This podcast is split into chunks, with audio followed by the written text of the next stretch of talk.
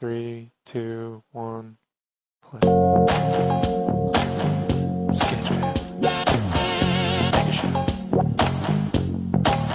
I bet you wish you were watching Sketchcraft Show. Right, Brandon? Way more entertaining than us. what the hell voice is that? That's, that's not. That's, that's, that's the deep. That's the deep tater. it's, a, it's a deep tater. it's a deep. It's the, it's the Darth Darth Tater voice. Darth Darth Tater Mega Show. Mega show, baby. Mega bro. Mega, oh my goodness, we this song is hosed. Oh yeah. Did you know my voice don't look like my face? That's what you. That's what Instagram tells me. My, my my voice matches my fat face.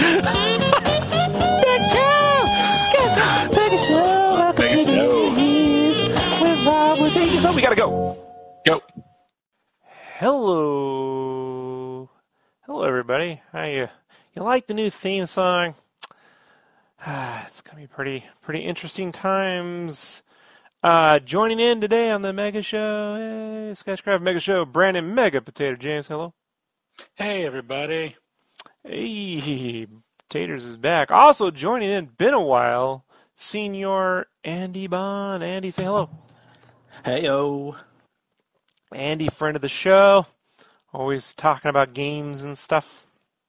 Um, got Andy on to talk about. Guess what happened this past week, folks? Uh, Spyro was finally released to all you people out there, and uh, and so now all my backers know why I don't do stuff, right? Because I've been working on the Spyro game the past year, and I thought I'd have Andy on because Andy, you actually got to play it, right? I did, and I platinumed it within like three days. At least the first one. Wow. Jesus. wow, it's, I'm very jealous. Like I'm like maybe I'll get to play it after I get done making Thanksgiving dinner. Still hasn't happened. So it's the uh, interesting thing when you when you make games, you don't have as many hours to play them. Um, Brandon, let's go into really quickly, Brandon. So I'm just going to quickly jump right into Spyro, and then we'll talk about other stuff. Uh, I want to get right out the way. It's a big part of my life. So uh, about a little bit about a year ago or so. Yeah, uh, I got an invite to come do some concept art on a game called Spyro, the Reignited Trilogy, over at Toys for Bob. And I remember telling Brandon, um, I'm uh, I'm gonna be late with some stuff. you remember Brandon? Remember when I called you up and I was like, "Hey, Well, well, first off, when you called me and said you were late, I wasn't sure if I was the father or not. mm, If I was having a little baby spud. mm, No, but yeah, I remember you called me up and you said like, "Hey, you want to hear some wild stuff?" And I was just like, "All right, what could it be now?" And your your craziness of a art life, and you're like, "I'm gonna be working on some video game stuff," and I was like, "Holy shit! Like that's pretty cool." Yeah, yeah, yeah, I remember that guy. I also remember going, ah, how do I tell all my backers that things aren't going to Yeah. get done anytime soon? Like, and will they believe me? You know, like, because at the time I couldn't tell anybody, like the game wasn't announced. Um, although I am interested, Andy, when was the first time you finally heard about the game coming out? Like, I think it was. I think it was on IGN, and I think that there was some uh, rumors going around because they had done the. At least Activision has done the uh, the Crash trilogy, so a lot of people were kind of expecting Spyro, um, and they just weren't putting the original games up on the PlayStation Store for some reason, Hmm. or even on their you know uh, PlayStation Now service. So people were kind of curious on that, and they were kind of linking it to that. And then there were some rumors that a company was working on the Spyro uh, remasters. So that's the first time I heard about it, and then you know the official announcement. yeah, I remember something leaking somewhere around April or something. Um, all I know is it, it happened, and I immediately sat back at, at work and I was like, ah, I'm not gonna mention it. You know, I'm not gonna be the first one to go, hey, you know, they they got they got it under wraps. You know, these these companies they they know when things are are out there. Um, but but it was interesting seeing the information sort of like. I mean, I've I worked on licensed T-shirts now for since 2005 or six, somewhere around there. So like in in these in these packages, you're generally developing things a year out from release, uh, like in merchandise, and in those merchandising style guides, a lot of times there's concept art or production art or whatever uh, for spoilers, like characters that people don't know. I remember like when Age of Ultron, uh, we were working on Age of Ultron shirts, like we had Vision art, you know, and it was not no one even knew Vision was going to be in the movie. I think that someone did leak something about that. Like I don't know, it was before, it was right before the trailer came out. And man, these all these company emails go out, you know, from lawyers. Like, remember your NDAs, you know, like remember the oath you took when you, you know. So like on this one, I mean, it was no different. You know, everyone's just like, don't talk about it. You know, so I'm I'm pretty used to NDAs, folks. Like, like that's the thing too. If I literally like the best way to never get yourself into trouble is don't like guys. You can't even like videos. You know what I mean? You can't. Right. you can't. You imagine now they'll be like the guy who worked on Spyro liked a video that complained about Diablo. Then they're like he hates his own company. Like I don't, guys. I don't. Ah, damn it. You know, like I can't. you just you, you can't. I mean, once you start working on things, folks, you really have to stop being like an engaged fan to an extent. You know, even now, like as I talk about the artwork and stuff, I can't. I mean, I can only talk to you about my experience, and uh, to an extent, there's things I can't talk about. You know, obviously, and that's just because there are a lot of passionate people out there, folks, and uh, they they love to misconstrue everything you say, like, and try to make certain you never do anything ever again worth the salt. Um, but that being said, uh, so I took the job, saw what the game looked like, was blown away. I mean, I think it's safe to say, guys. I mean, all around, just as fans, like the Spyro remake. I'm not kissing, you know, Rob worked on it, it's a great game. But I mean, honestly, it doesn't look like your typical remake, right? Like it looks pretty freaking amazing for what should have just been, you know, maybe. I mean, we've seen some remasters before, and I mean, the Crash was pretty good. I felt this game was like even a step beyond that. So, um, it was hard to say, you know, no, I gotta tell my, I, like, it's not like I wouldn't want to work on a game, folks. It's that you get to a point where I'm managing a few projects and you're like, wow, when you take one on, it's gonna push everything else back. You know, Andy, I'm certain when you're playing Spyro, you don't get to play Red Dead, right? When you're platinuming, right? It's kind of like Oh that. yeah, I kind of put everything else down for that. raking the leaves. Well, you're in the desert, right? So you're raking the scorpions, right? Like. Shoot, shooting at rocks. trimming the, por- the the the cactuses, you know, Right. right? And so then you wonder, is this worth the trouble?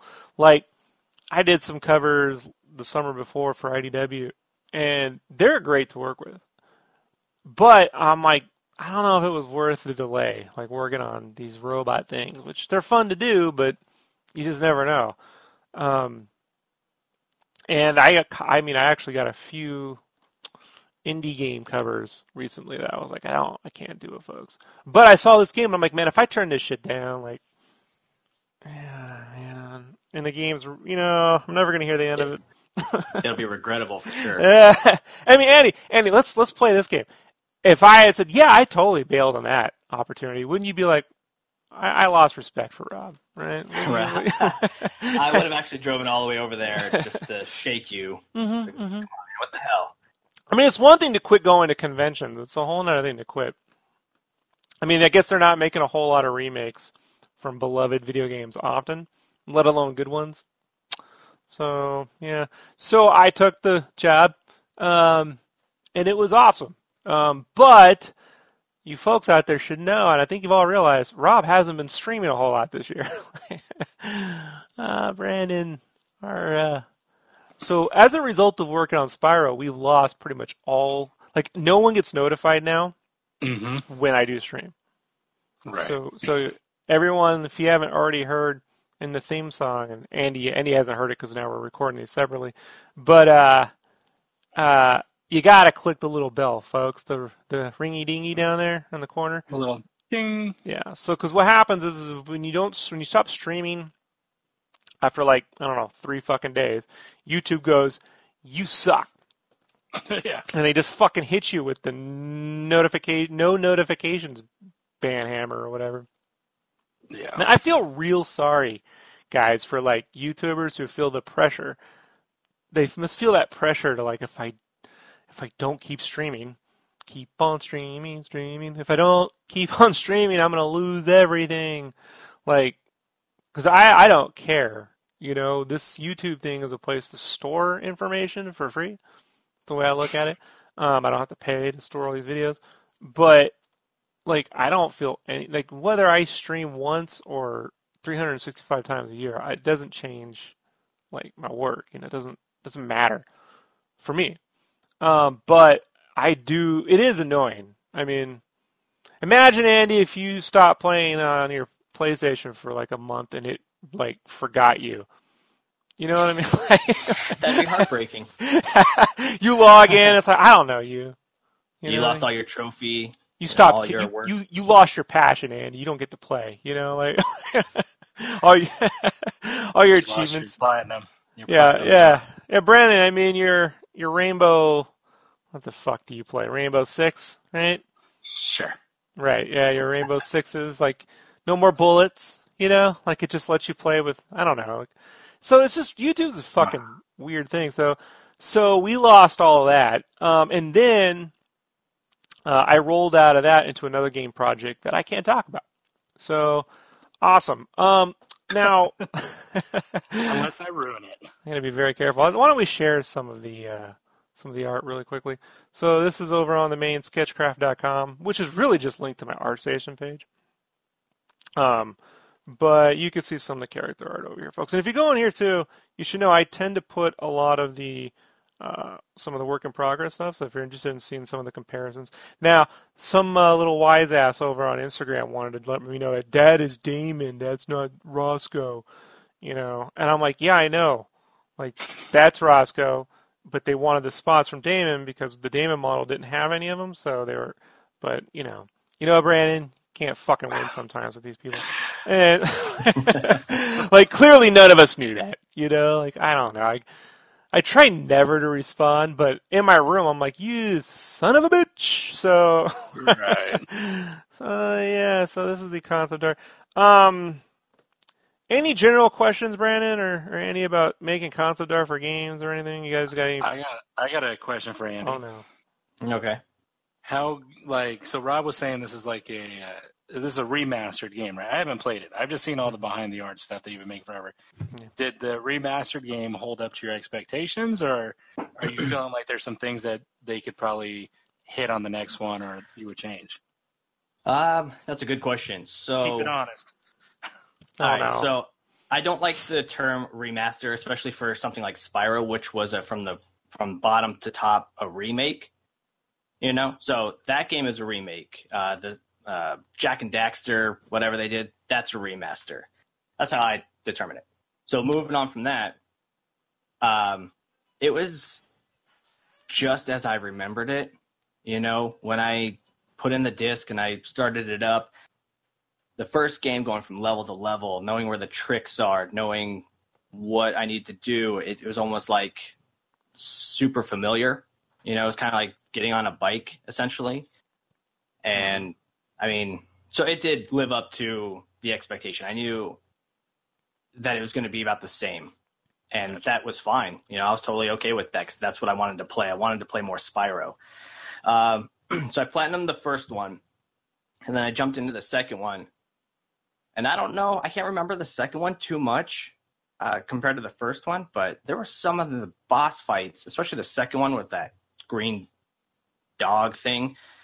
Uh, he pissed me off. I, I was, I was like, he, blacked- he blacked out. He just he just blacked out and kept button. I was like, this game is. I was like, this boss is trash. Why do they have to make it so difficult? Like, I know that they were trying to keep it, um, you know, familiar and pretty much on par with what it was. And there were certain things I think they could have upped it a little bit as far as you know, maybe some controls. But I mean, overall, I was really stoked with it. I'm really glad that they were able to remake it instead of just kind of you know upres it and say, here you go. I think one of the things to remember with games, especially in the, the mid to late '90s, in terms of balancing um, games, and, and this is just having, I was there when it came out, obviously, um, but I spent a lot of time talking to the developers when I was like at Play um, and, and GameFan, and even recently as when I was at E3 with the Megavisions guys. So like I, I meet a lot of these older dudes, like and that worked on these games, and those those games like even like Spyro 2, that was like made in a year the whole game from scratch. And you're talking Oh, about wow. very like small groups of people, like 20, 30 people who were making those games, as opposed to like the hundreds of developers that it take to make something now. Um, and that's just because you know, games were simpler too then. I mean, so like when it came to like balancing, like their QA was incredibly short. And you know, like it was. I mean, you, I mean, in a, 12 month development cycle, uh, I mean, when do you even? I mean, you're talking like it's probably like a dedicated three or four months, maybe, maybe, because even then they still have to go for certification and then ship. So I, I don't like when you think about how games were made uh, it, in the 80s and 90s. I get it with 2D games like the 16-bit generation um, because pixels are immediate.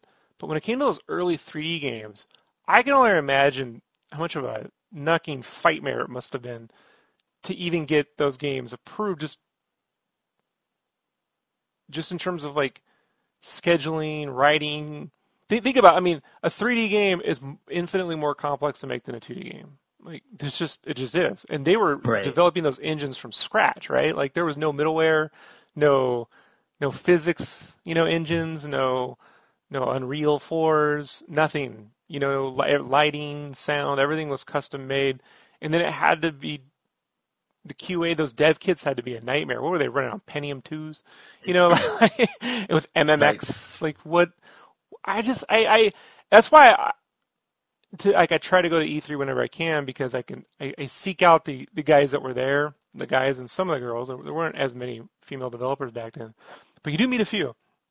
But I was hanging out over at the Polymega booth last E3, and the guys that created that they were uh, some of the head tech at Insomniac, so they, you know, um, they worked on Spyro, and just and and they came from the 16-bit. So like I was talking to them about the Deep Space Nine game on the Genesis, and we brought it up and we're playing it. And the guy's like, "I worked on this. How do you?" Wow, you you know, I'm like, yeah. And then I talked about the Deep Space game in Unreal. He's like, to go from the Genesis to the Unreal one was a nightmare. Just the 3D was hor- horrific to get working. Um, so I just I just think now like now you can make a game and have a playable prototype in Unreal literally in a week. You know? That's it might have dummy graphics and blocks blocked characters, but that you could play your rough core gameplay within three or four days um, with a group of 20 people in multiplayer on Unreal Yeah. 4. You know, that's pretty amazing. I don't know how they did it. Like, I can only imagine those those people were living there permanently for months. You know. Yeah. Um. For for for myself, I really I really do hope this game is sort of like the benchmark. You know, this one and the Crash especially are benchmarks for these.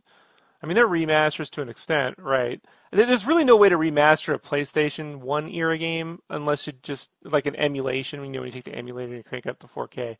Um, PlayStation Three level games or two level games are easier because the models are closer. But then I don't know. man, It's going to be interesting to see if they ever remake Grand Theft Auto Three. Like, well, how will that go?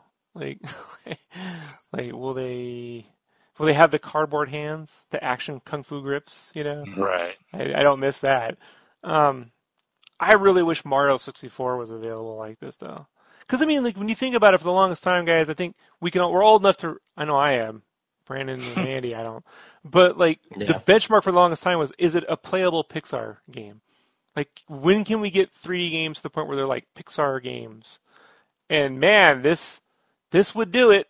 You know, right? Like if you could show this Spyro game in 1998, people would. It looks. Think about it, like how far graphics have come. This is actually Right. better than Bugs Life. When Bugs Life came out in '98, right? So like, I only know that because I was in basic fucking training, and I was like, we got a break. I was like, I want to see Bugs Life. You know, that was fun. Yeah, learned. I learned of the lesson of don't overhype Pixar sometimes. Like it's a fun movie, but well, not their greatest. Uh, but man, that at the time we were amazed uh, that Soul Calibur was coming out on a console, right? Like Soul Calibur. Oh yeah, Remember Soul Calibur? for Yeah. Dreamcast. The soul still burns. Yeah. Well, that was still a year to go, but I mean, they had all that that that initial coverage, like in Next Generation magazine. The power powered by Power V Power VR, Ooh, early pre GeForce folks. So uh, anyhow, man. So like, I just saw this and I was like, well, this game just looks fucking brilliant, and I just was sort of shocked that development on the game. Like the game's fun because working on the game was fun. I can say that like for certain. So, but there are a lot of challenges. Like, um, I personally can kind of show some of this artwork again. So, like, I personally um, wasn't quite used to like render. Like, it's really weird, guys. Like, um, every, a little bit of everything I've done over the last few years sort of like prepared me for what I needed to do on this project in terms of rendering, character design, using gradient maps, coloring it was like trying to take all the pieces of the puzzle and then assemble them together, you know. So, uh, yeah, it was uh, it was a lot of like you kind of get one thing figured out, and then they'd hand you something else, and you're like, I got to work on hillbilly robots. I forgot about those guys, you know. Like, how do I make that fun without changing it, you know? So, they, they this was all pretty standard development for me until like the um the the rendering was a little like it, it, it went like this was one of the earlier renders these gnorcs. This is some of the first stuff so it had a certain look to it.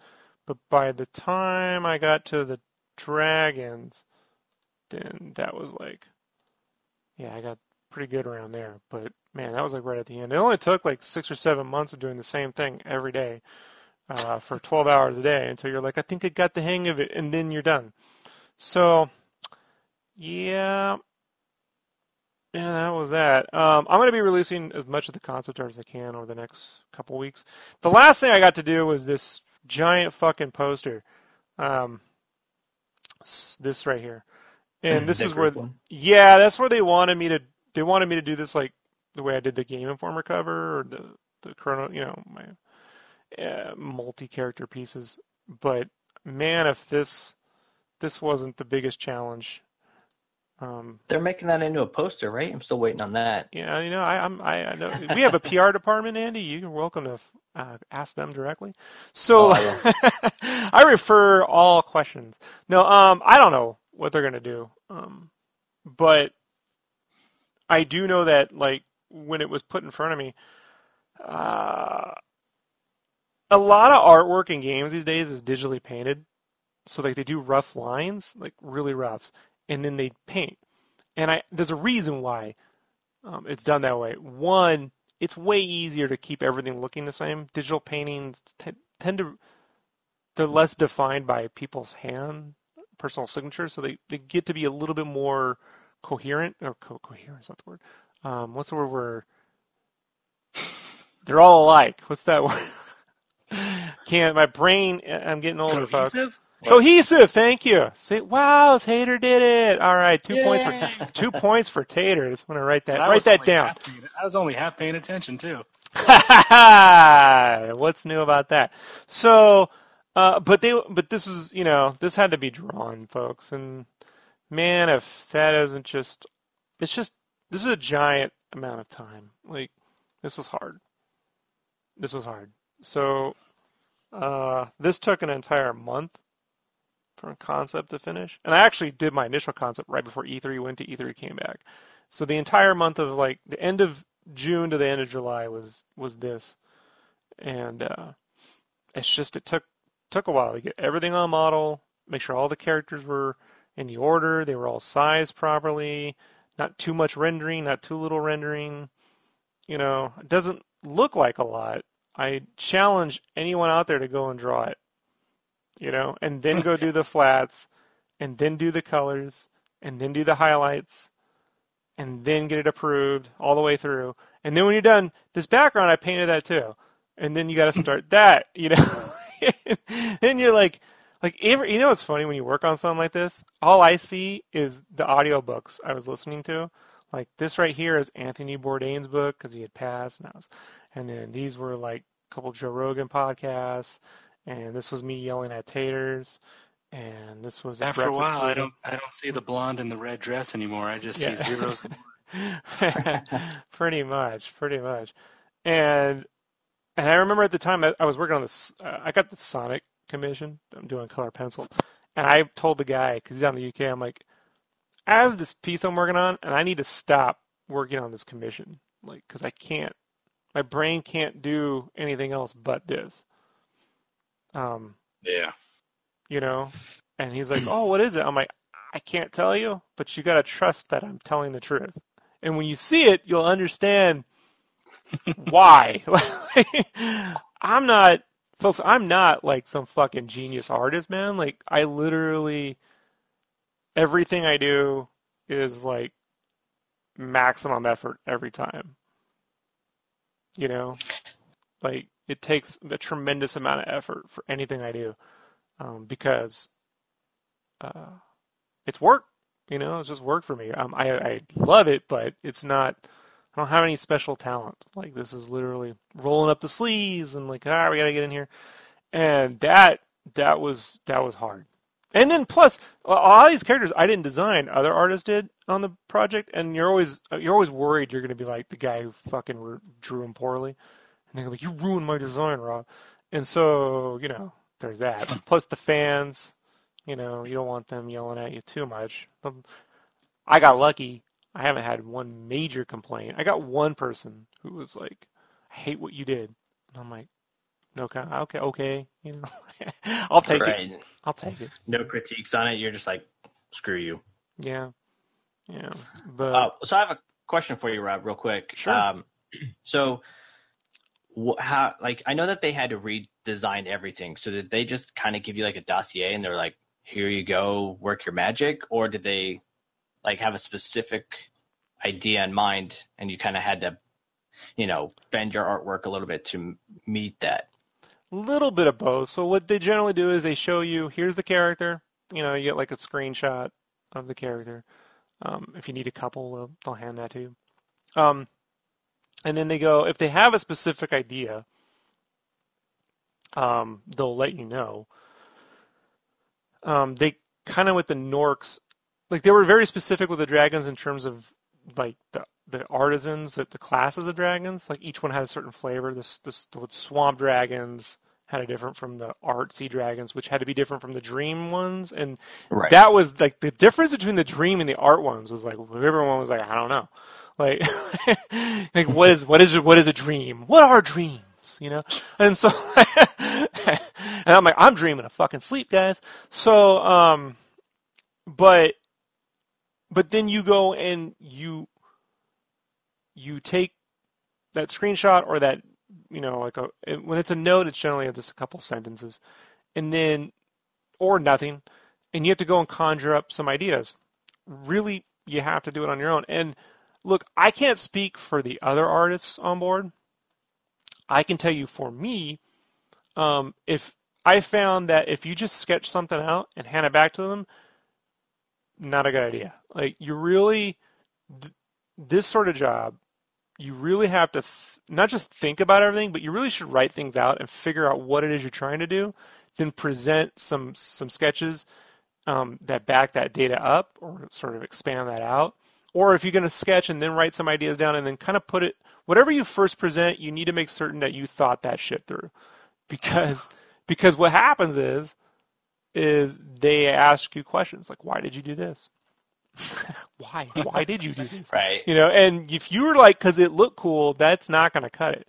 You know, you kind of like have to come up with a little bit of like a lore, so you need to understand where the character was, whether it's an NPC, a major character, a minor character, where they are in the area initially in the game. I've worked some of the stuff I'm working on now are for things that have not been invented yet.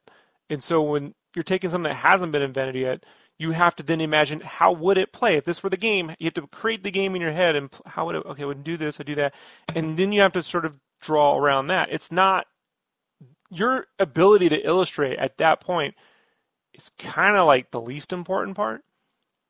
You know, like that's a given. the The most important part is that you're you're communicating uh, ideas, a specific idea that the character is going to be based around gameplay or personality or both, and that you they want to know you're not just phoning it in, you know, and not just them, but that's how I'm finding with games. Like, there's a strong thinking element to this, and so this is why I really. I mean, when when when you when you find artists who try to almost button click their way through art, like in Photoshop, they use filters and all the shortcuts and extra brushes and scatter brushes. Like they can tell the difference between uh, using techniques to save time and rushing through things.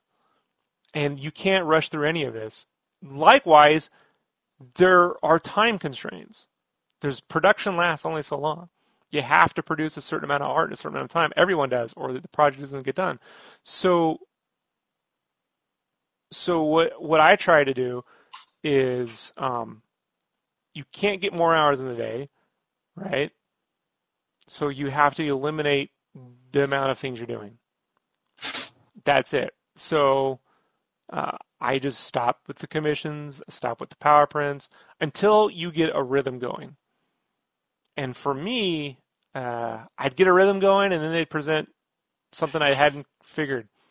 I did these. Um, I'll share them later, but I did these I did this one with this flying saucer and these these goats that were in the flying saucer in the game.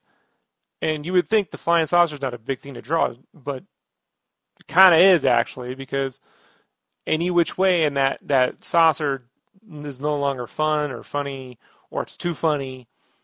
You know, everything's everything's thought about. Mm-hmm. Everything. Um, once they can see it, but initially it's generally in this case it was a picture from the game, maybe an idea, but um, there was virtually nothing when it came to the Dream Dragons. So like Obasi and uh, uh, let me see here. Ooh. These Dream Dragons. So like I just put up this one. Like these two here, Zekamo. These were tough because they just didn't know which way to go in terms of the tone of them, you know.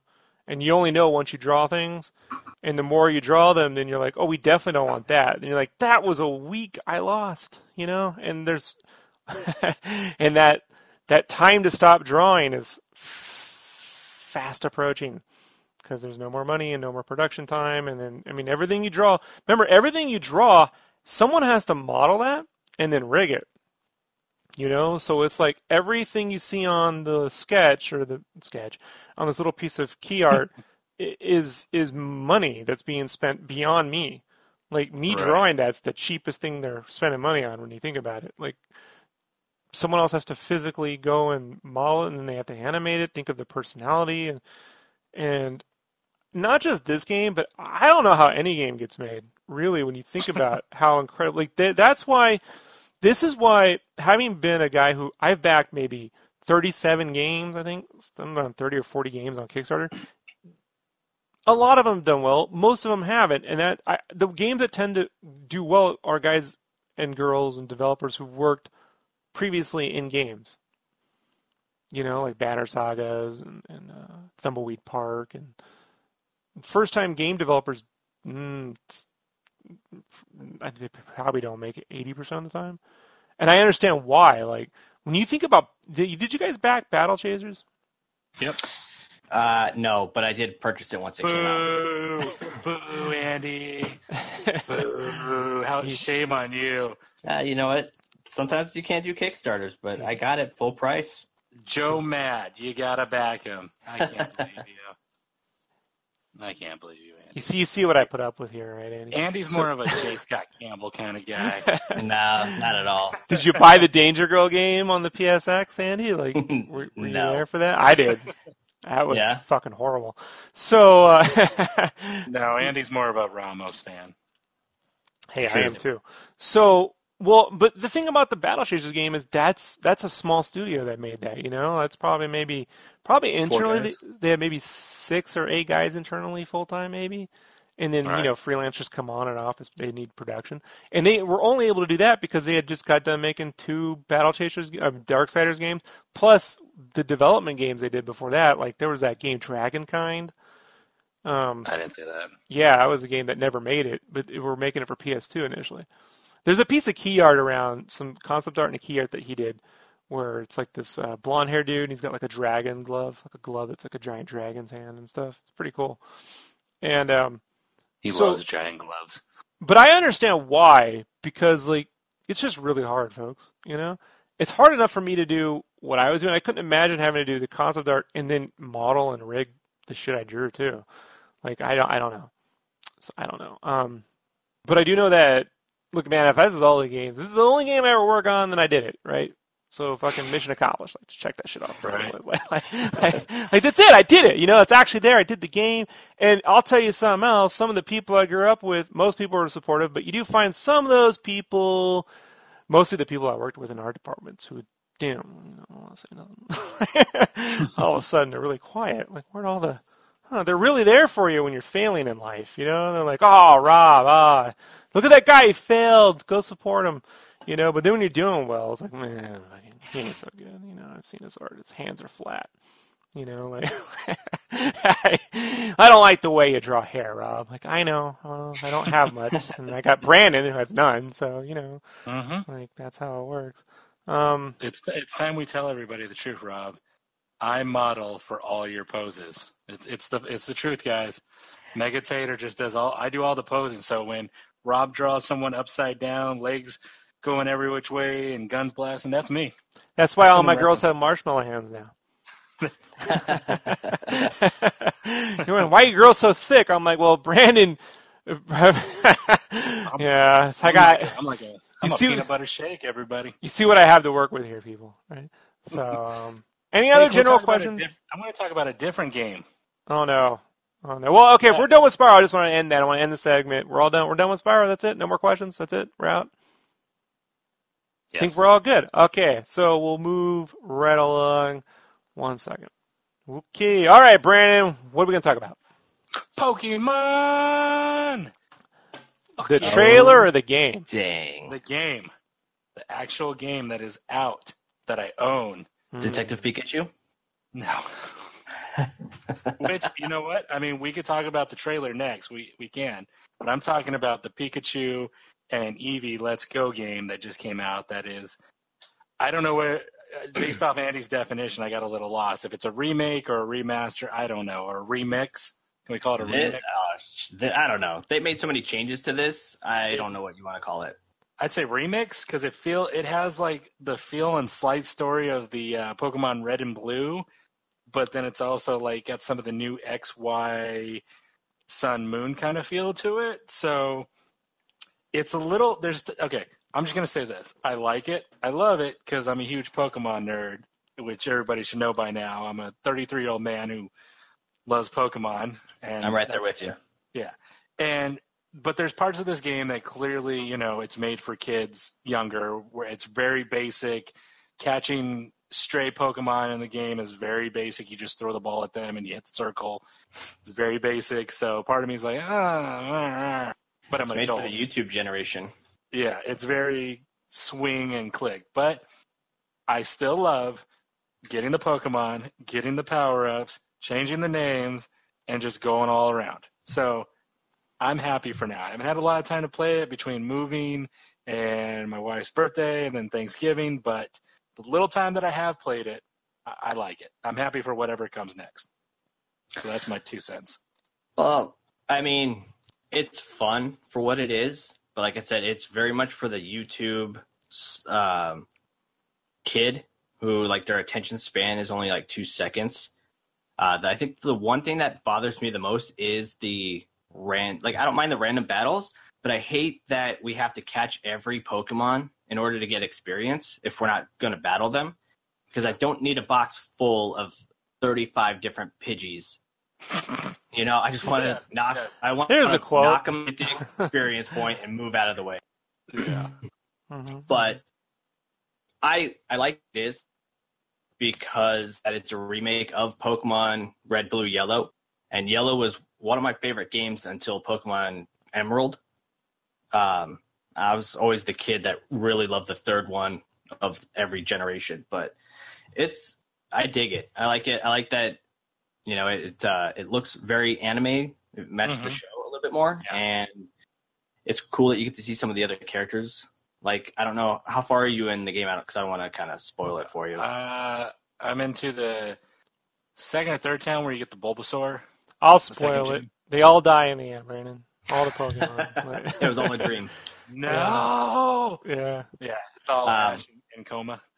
Yeah, exactly. So I mean, you see one of the characters, and they do a callback, which you you know you see blue, and I hope to see the character red because I think I forget which game it was, but I lost it when I saw him as the champion, which I think it was Uh-huh. maybe in Ruby and Sapphire, but it's it's the small things, and and graphically it looks awesome. I'm really looking forward to seeing what it's going to be like for the next entry because I know this one was kind of like, hey, it's a mix between the traditional Pokemon game, the Let's Go series, Right. and, or the uh, Pokemon Go series. Um, but we're making a full fledged entry, and that'll be later. I'm really looking forward to that one. Right. Next one. Yeah. It's funny you say that about the, the callback because I, when I started the game, I named my main character Red, and my rival I named him Blue. See, I named him Gary because I thought it was supposed to be Gary, and then here comes the character that looks like Gary. Music, everything, personality, but and then they named him Blue. I named my Pikachu Bruh, B R U H Bruh, and I put a hat on him, a trucker's hat, and a vest. So every time he's about to battle, it goes, "Let's go, Bruh! Come on, Bruh! Use that lightning tag, Bruh! you did good enough, Bruh." Nice. So I made him a, a pretty douchey character. So. It's like the character, the guy that made uh, Link my dude in Ocarina Yeah. of Time, so everybody sounds super chill. yes. How about you, Rob? You enjoying it? You enjoying the game? Guys, the last Pokemon game I bought was the initial Red and Blue set. I I was don't actually, even like the way you say Pokemon, Rob. yeah, well, There's you no, know. there's no fun in it. You're just like Pokemon. Yeah, you know, I mean, it was a game that I had been taught. I, I I had heard about when I was working at Playco, as a toy store in San Diego. Uh, I was working there 96, 97 through the 96 Christmas season. Um, 97. I started 97 Christmas season through 98. Yeah, 96, 97 into 98. Anyway, uh, so they were going to initially bring this over to the States, and there was a giant fight with Galoob because it was going to, they were going to bring it here and call it Pocket Monsters.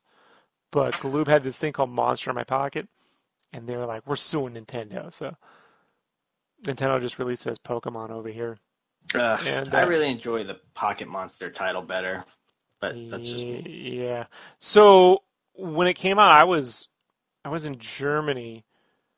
Uh, we were down range just doing training in Gießen, and not that you guys know, but that's where I was.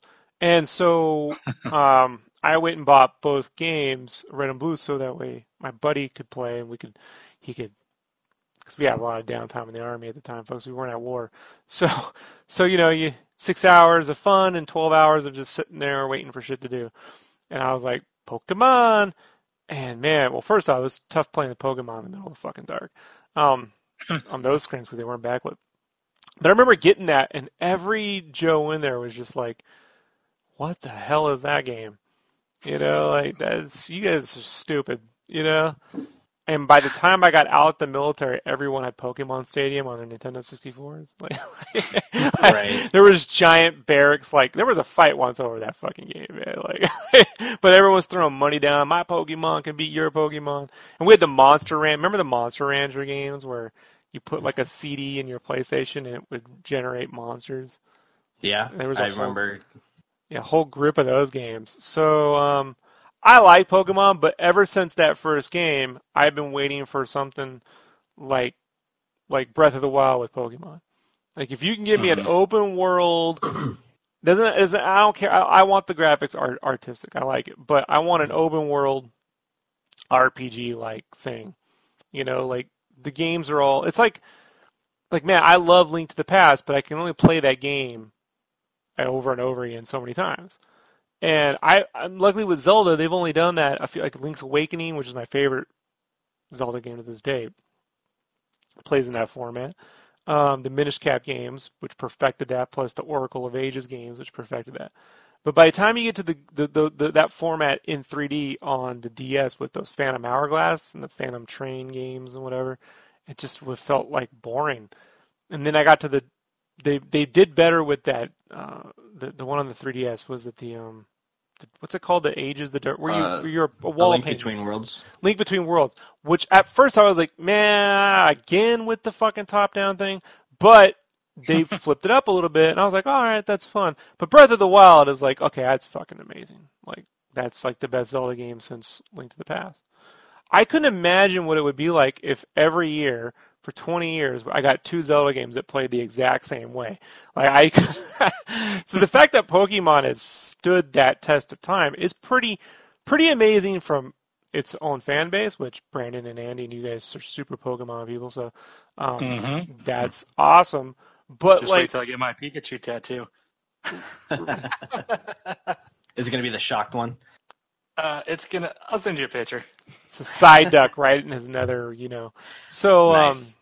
Oh, side note. But like, I'm also shocked that it's it's taken this long for anything like that to happen. I mean, they've made enough money on Pokemon. They can they could put you know a hundred million into a Pokemon game and make back it.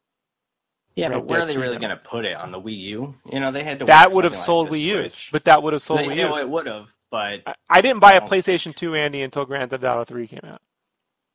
And so I sort of feel like there's this weird thing like Nintendo can't have it both ways. They can't go, well, we're going to have these exclusive games on our systems and that's why people are going to come to our system and then not put an amazing obvious idea on their exclusive system because well, there aren't enough people in the systems to justify.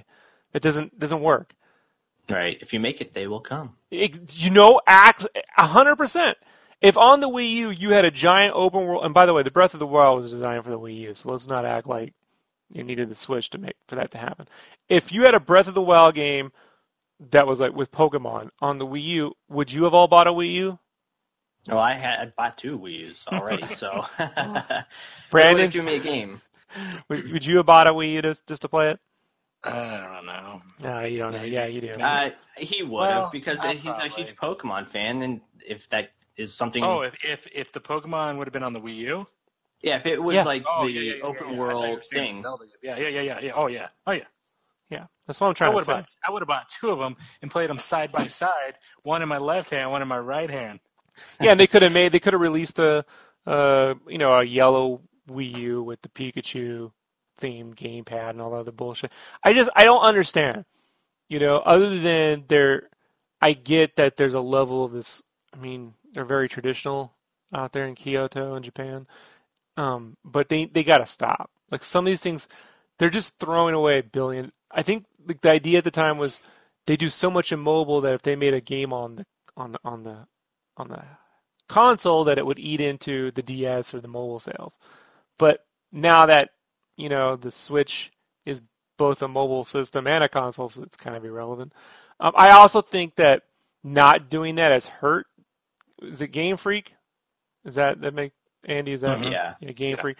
I think not doing that has hurt them from a technological standpoint. I don't think they have the tools.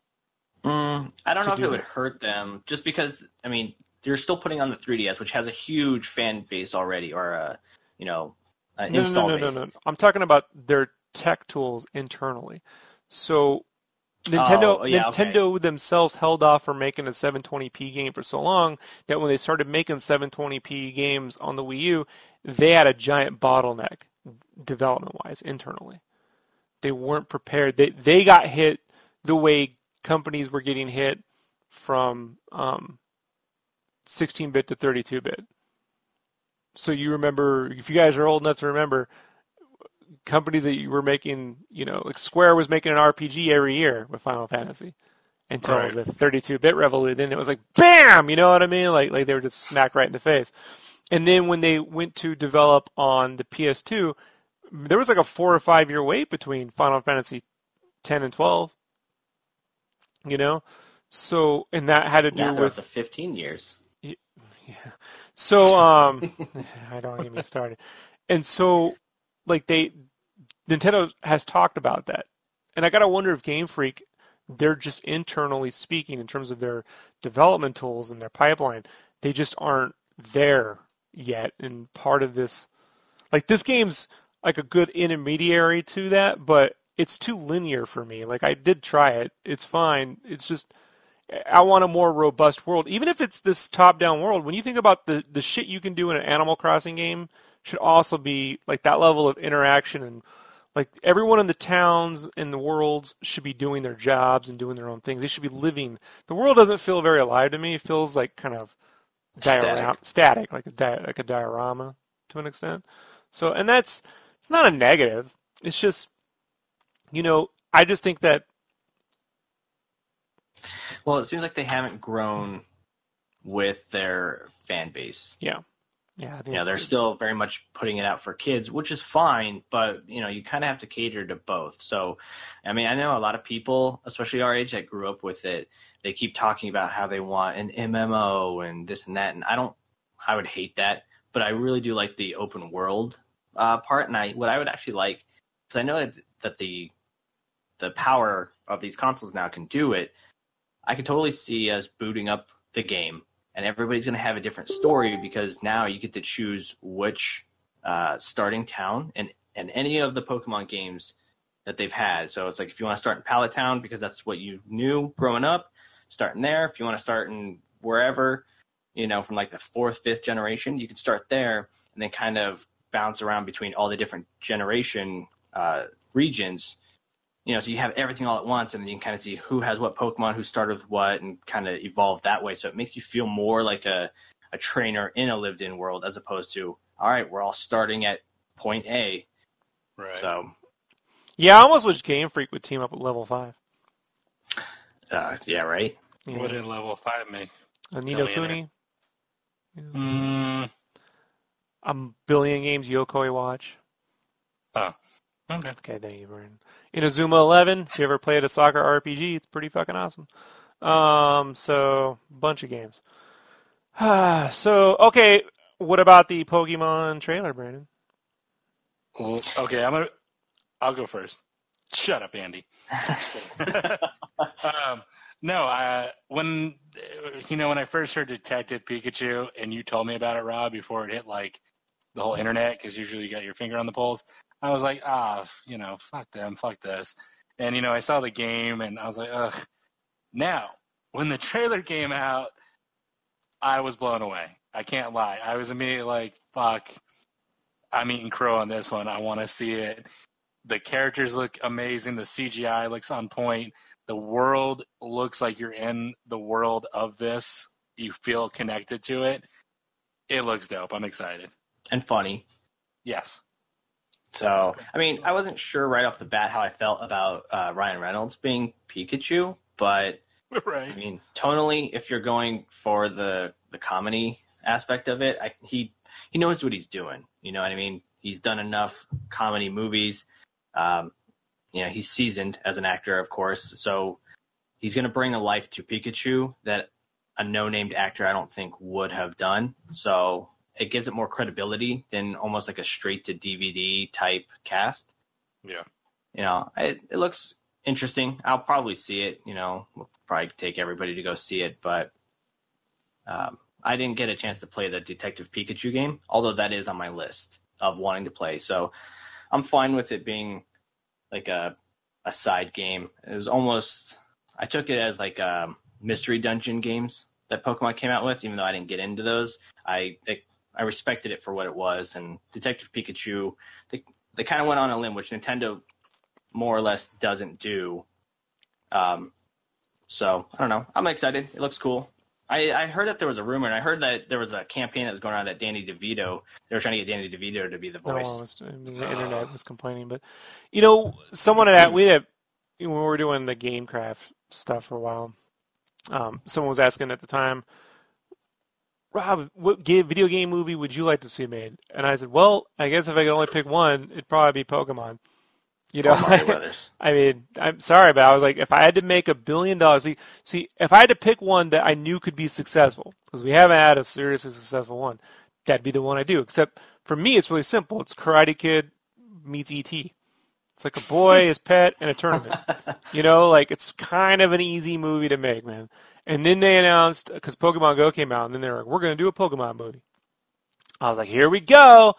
And then they're like, "We're going to do Detective Pikachu," and I'm like, "God damn, Game Freak!" You know, like I just I knew that when Legendary went out to get that thing, they were thinking Karate Kid meets ET, and then Game Freak's like, "We're doing Detective Pikachu," and then I was like, "Fuck," you know. So then I see the trailer, and I'm like, I bet you the way it's set up, they could backdoor themselves into a tournament film as a sequel. Mhm. You know, like like this might be the smarter way in that if you build a relationship between the Pikachu and the kid and they go on some actual meaningful adventure before they get into a wild tournament movie, then the stakes are elevated. So I'm hoping that's the way they go. If they literally try to turn this just into a series of like detective films, and as much as I love myself some Sherlock Holmes, um, colossal fucking waste of of money and time. Um, visually, I love the look of it. I'm glad they kept the Pokemon looking like Pokemon. I think some people complain that there's fur on them. I'm cool but with I it. can't. They're supposed to have that. A lot of them do have fur. And When I was- feathers. When I was a kid in that Turtles movie, the first one came out, there was a group of my friends who were like, "Where's the Turtle Van? Where's Bebop and Rocksteady?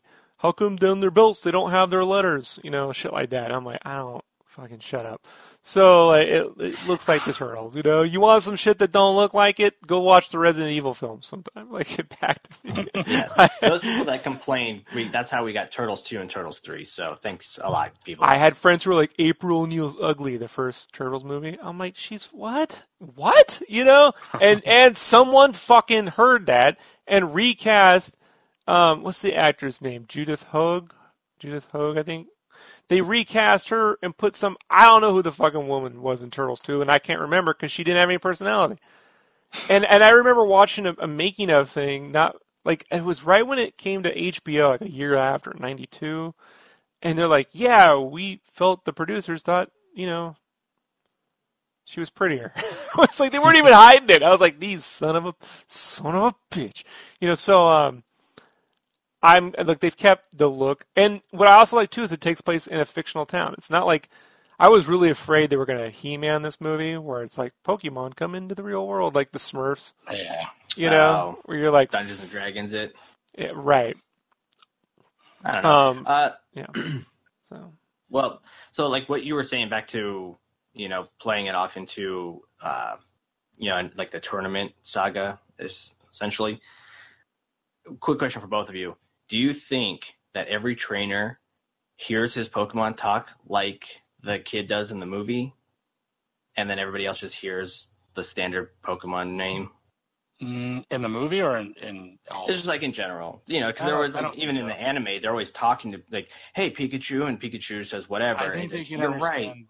I think they can understand the inflictions and the different way they say their name, as far as just attitude. But I don't think they can understand like a full on link, like a full on psychic link of like, oh, he's saying like, hey, I want to go eat some burgers. But if he's just like says Pika one way and he says a different way, it means like he's sad or he's happy or he's angry. So it's like Star Wars. Everyone knows what R two D two says. I don't know, Andy. Why you got to go so deep with it, man? It's just a bunch of like animals fighting each other with make believe. Right? Kid friendly dog fights. Let's go. Jeez, yeah, that's what I was no, saying. you Like, it's just, you got to go know. deep with the conversation. Wasn't that. Look, guys, at the end of the day, where does Superman put the boots? Think about it. Think about it. That's true. The boots. Where are He they? wraps them in his cape. Where are they? The fucking They're boots. they're in a compartment inside the phone booth. Okay. Uh huh. Uh huh. Uh huh. So you know, like I remember when I was, I loved the Rocketeer. I remember the first time my dad saw a trailer for that, his pants would catch on fire, and I'm like, you fucking dick. You know. then my dad would watch fucking Rambo, and I'm like, he would come on. You know, like he'd get a staph infection with that when the when the thing went through his leg, and like 24 hours he'd be dead. You know, like, it was stupid. So uh, I love Rambo, but it was just funny. Like you let it go because you know who cares. Um, where where I I just think that the tone seems to be seems to be right, and everyone else who's complaining is just pretty much passionate. There's everyone wants a great Pokemon movie, except for those Monster Rancher fans. They're like fuck And. Digimon. the Digimon. I want the Yu-Gi-Oh movie with the real Yu-Gi-Oh hair, like you know, as is. You know, yeah, with the That's how we get things like Dragon Ball and Last Airbender. Okay, Rob. I would love a Dragon Ball Z movie where guys are really roided. They just get those bodybuilders and give them some crazy wigs. Can can the I Bat like and the Sun guys? Hold on, Brandon. Let me finish. Can the Bat and the Sun guys get on that? Can they just get a bunch of those super like bodybuilder dudes and put them in wigs and do it? oh man, that'd be awesome. Brandon, what are you gonna say? No, that's It was that really fucking important. You had to say it, so say it. I was gonna say jokingly how much I already love the live action Dragon Ball movie, but Ooh. I did not like it. I get the guy confused. The guy that got to play Goku in that movie. I get him confused with that guy who took over that '70s show. Like, remember? Isn't, isn't the isn't the guy from the Dragon Ball movie the guy from Breaking the kid from Breaking Bad? no, same- No. Aaron Paul. That's not Aaron Paul. No, I thought that was Aaron Paul. Kamehameha, bitch. Aaron Paul was in the Need for Speed movie. Remember that? Yeah, what a video game movie that was. And it came No, out didn't right after Breaking Bad ended, so they're like, he keeps on driving, like into the Need for Speed. I was like, wow, that, that would be amazing if they could keep the same character. But That guy didn't. looked like Aaron Paul. Let me see. No, he didn't. He, he had like an elfy face. He His looked elfish, just like him. elvish features. I'll bring it up, man. That guy, yeah, Justin Chatwin. What He else was like he him. in? He was in War of the Worlds, Ooh. The Invisible. Chips. uh, but he looked in the movie. His face. He looked. He looked like Aaron Paul. He looks like him. That looks nothing like Aaron Paul. no, it, Hold on, I'm gonna go to images. That looks like Here. douchebag Elijah Wood. You know? Like-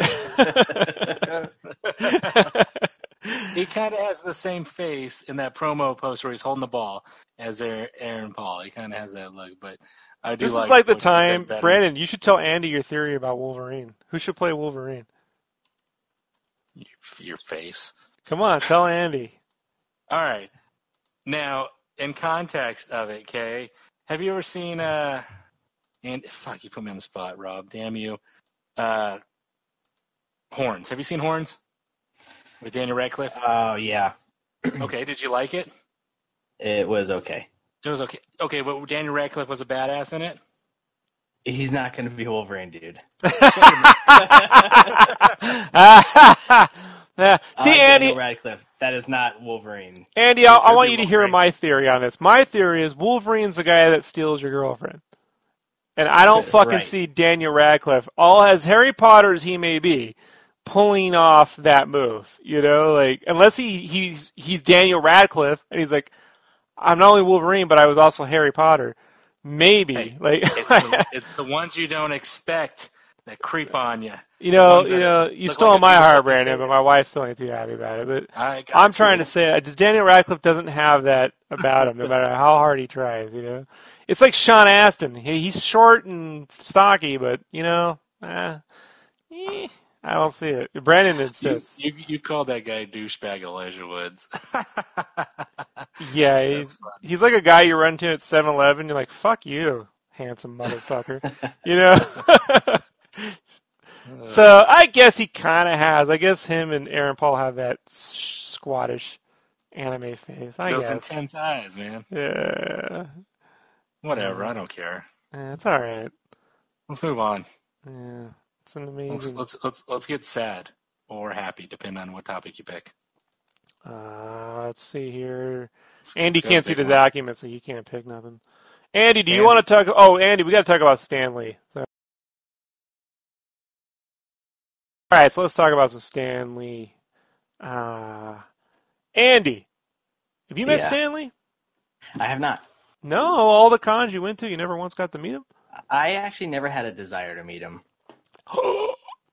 You know? My best We're Deadpool. talk about Stan Lee. I, I'm going to say some things, and I don't feel like it's going to be. No, not on this cast. You don't do that. So we'll move I mean, on. it's not going to be Bill Mayer or Meyer or whatever. I'm not going to trash the guy, but uh, you know, I didn't feel the same way everybody else felt. You should go read the deposition he gave during the Jack Kirby versus Marvel thing. The, the family won, but Stan was very, man. Stan was trying, and the Marvel lawyers weren't having it. Like it was, it was bad. So, um, I met Stan Lee on accident in nineteen. Brand, I'll tell, I'll tell this. Brand, have you met Stan Lee? Uh, no, I have not, and I you know, it's kind of like Andy was saying. It's like I think he's a legend. I think he was amazing, but I never had that need to like go pay the hundred dollars or two hundred dollars to take a picture with him, kind of thing. It was more like I respected the guy from afar, but I didn't. I don't ever would spend the money that people have spent to like meet him and be in his presence. If it would have happened naturally, that would have been awesome. Or I'm in curious. or something. I'm curious. When was your first, Andy? What was your first com? What year was the first convention you ever went to? Comic convention.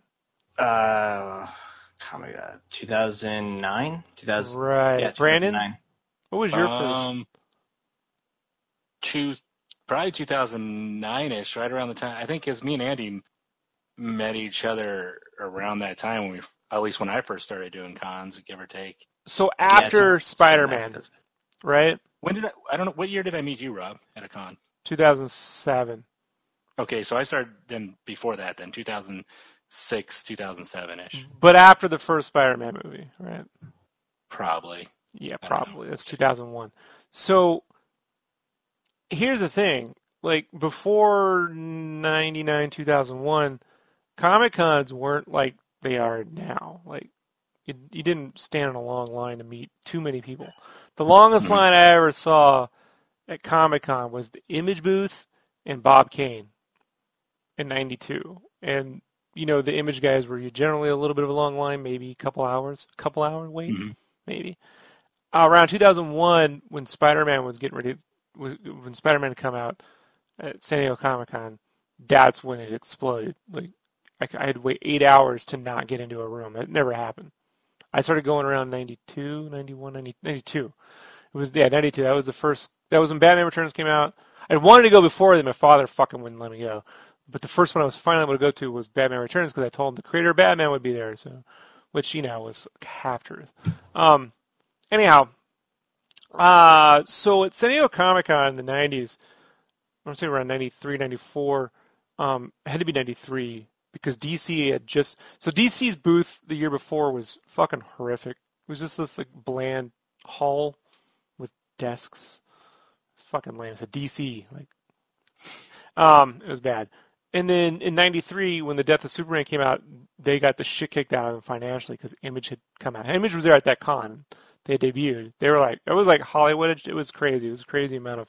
Never seen that many people. Everyone was like, it was the last time I saw something like that was um, in 2009 when Twilight was big at Comic Con in San Diego, and everyone was like, "What's the? Where are all these girls showing up? What's what's going on? They're taking over Comic Con." And I'm like, "Ah, this is what it was like for the the, the older guys at Comic Con in '92, the, the Star Trek people." They fucking hated Image. They're like, the fucking Image comics ruined Comic Con. Like, I was, I was like, what are you talking about? You know? Um, see they don't speak Klingon.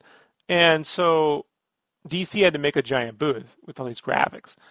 And Marvel uh, kind of upped their booth. Their their booth was this um was a square, and it was like a cross, an open cross, right? So you can kind of go through. And I was cutting through the Marvel booth to get to the DC booth to go to the Image booth. Like one of the, the Image was kind of split up 93, 94. Anyway, so I cut through the Marvel booth, and fucking I wasn't paying attention, and I ran into fucking Stan Lee. Literally ran right into him. like, like, like I was like, I looked down, I'm like, hey, Stan Lee. And he was like, hello, you know, and uh, uh, I, I, I swear to God, I was like, you know, the image booth's over that way. He's like, oh, I don't know about all that. I was like, I was like, thanks for the books. He's like, you're welcome, Excelsior. You know, like I shook his hand real quick, and that was it. Like that's that's it. But that was the had to be the it was before Mallrats had come out. Um, and then when Mallrats came out, um, Stan Lee had that cameo on Mallrats, and all my friends were like, "Who is that guy? And is he dead?" Because the way like the way Kevin shot the Mallrats thing at the end, there's that thing where he goes, "Stan," and Stan looks back, "Yeah, would you would you change?" He goes, "If I do it all again for just that one girl." It, it it felt like a eulogy. Like like that's the last time we saw him. Like that's it. Goodbye, Stan. And all my friends were like, "Oh, what happened to him?" Like, "He's alive. He's at con. He just walks around." I, I walked right into him. he apparently doesn't look where he's going. Uh, he's a tall guy. I was a tall kid, uh, but uh, that was Jack Kirby died in 94, 95, 95. and so it was before Jack Kirby died. But that was that's the only time I got to meet Stan Lee. Um, but you know, like everyone else as an artist, I mean, I'm all about creator rights. You know, you always hear the stories. Stan Lee gets credit, the artists don't. Um, I mean, I can tell you why that, like, I can tell you why that is. Stan Lee was the only paid employee with the word Marvel in it. Everyone else was a contract worker, work for hire contract. So, what that means is anything Stan did was owned by Marvel because he was the employee and that's just the way the contracts worked and to this fucking day they do. So like um he got credit because he was a marvel employee. If those artists were on marvel payroll they would have gotten credit. Um it's just it's sad. And, and if, if you read the deposition you know it's available out on the internet folks. I don't have fucking links. But you can go read the stan lee marvel jack kirby whatever. Stan was trying to explain that you know very easily like, you know, I would give him an idea and then Jack would go and come back and here's a server and all this weird shit and I'd have to go and like figure it out. And so there was really like a collaboration. But, you know, that just gets to the further the point that this country has just never gone past that work for hire mentality in comics, um, let alone anywhere else. And the comics don't have a union or anything, so they're kind of fucked. Um, that's what Image was about. Image was about stopping that I know a lot of people now think image was about drawing shoulder pads and muscles and fucking small feet. No, it was about like I can draw muscles and shoulder pads and small feet, and if it does well, I'll not only get the credit, I'll see the financial reward from that. That's it. That's all it was about. If something does well, then I reap the benefits, not this giant mega corporation. Um, right. And I mean, it kind of, for me, like it goes back to when I was a kid, because when the first Superman movie came out, the creators of Superman, Joe Siegel, Jerry Shuster, Siegel and Shuster, they were living, they were sharing like an apartment in New York, like on assisted, like on Social Security, like assisted living, making nothing. And I think Neal Adams went to bat for them back in the day, and got them a check for like a hundred thousand dollars. Oh wow, it was nothing. That's crazy. Yeah, so like um, and it started this whole thing about DC renegotiating creators' rights, and then Joe Jim Shooter did the whole thing at at Marvel with Epic, and that was going to be like well, you can release your own creator-owned books, and then you'll get a better percentage point. But if you go and watch the making of Image, it was always like that you never really owned it; you were just getting a slightly better take, slightly better mm-hmm. take, a slightly better take. Um, and I, I like now it's and it's unfortunate because when you tell people now, hey man, these credit these artists should not only just get credit, they should get a fucking financial reward for this, regardless of the work for hire contract. There's always this group of people who go, well, they should have fucking known. You know, they should have known. Meanwhile, if they fucking if these same people make one fucking thing you know, that they see something like it. I knew the giant mega shark should have been a movie one day. That's my, idea. you know, you never hear the end of, remember Brandon? Like, you ever have a friend who'll just be like, I knew the Cardinals should have done that play. Like, you know, you never, they never hear mm-hmm. the end of it. They think it's their fucking idea, you know, but I mean, look what people do to each other when someone buys another friend a lotto ticket and they become a millionaire. You know, like yeah, right. Right, Andy. Like you buy me a lotto ticket, I win a billion dollars, and I'm like, fuck Andy. You know, like I'm not giving him that. Fuck you, man. You know, I'm gone. a bill. You know, like that. That would be a really colossal dick move, right? So, um, this this industry hasn't fixed that yet. You know, there have been image is still the best case scenario if you do well. The problem is doing well gets harder and harder. Even now that there's more comic books being printed than ever before, um, that means the growing amount of people buying those, like the, you're, what, what is that? There's not, there's less books being, there's more books being sold, but less individual books being sold, right? So you just got a greater diversity of, of, of things to buy, but the people buying them are are not growing that much. It's like the same people; they're just buying a lot of different things. Um, so, guys that used to sell hundred thousand books, say Spider-Man sold hundred thousand, now sells thirty thousand, and you're like, whoa, huh? Well, that's because they're oversaturating a lot of these titles anyway on their own. There's a lot of different reasons, Andy. You know, and I've had Yeah. endless conversations with writers and editors of these companies in many different forms, as an artist, as a merchandiser, um, uh, in publishing. Every I've had every conversation for 10, 15 years. Everyone seems to have, you know, their theory as to why that is. At the end of the day, it is what it is. You know, and one of the things I can tell you is it's very difficult for people to go into an industry and be like, I can't wait to work 12 hours a day for a hundred bucks. Yeah.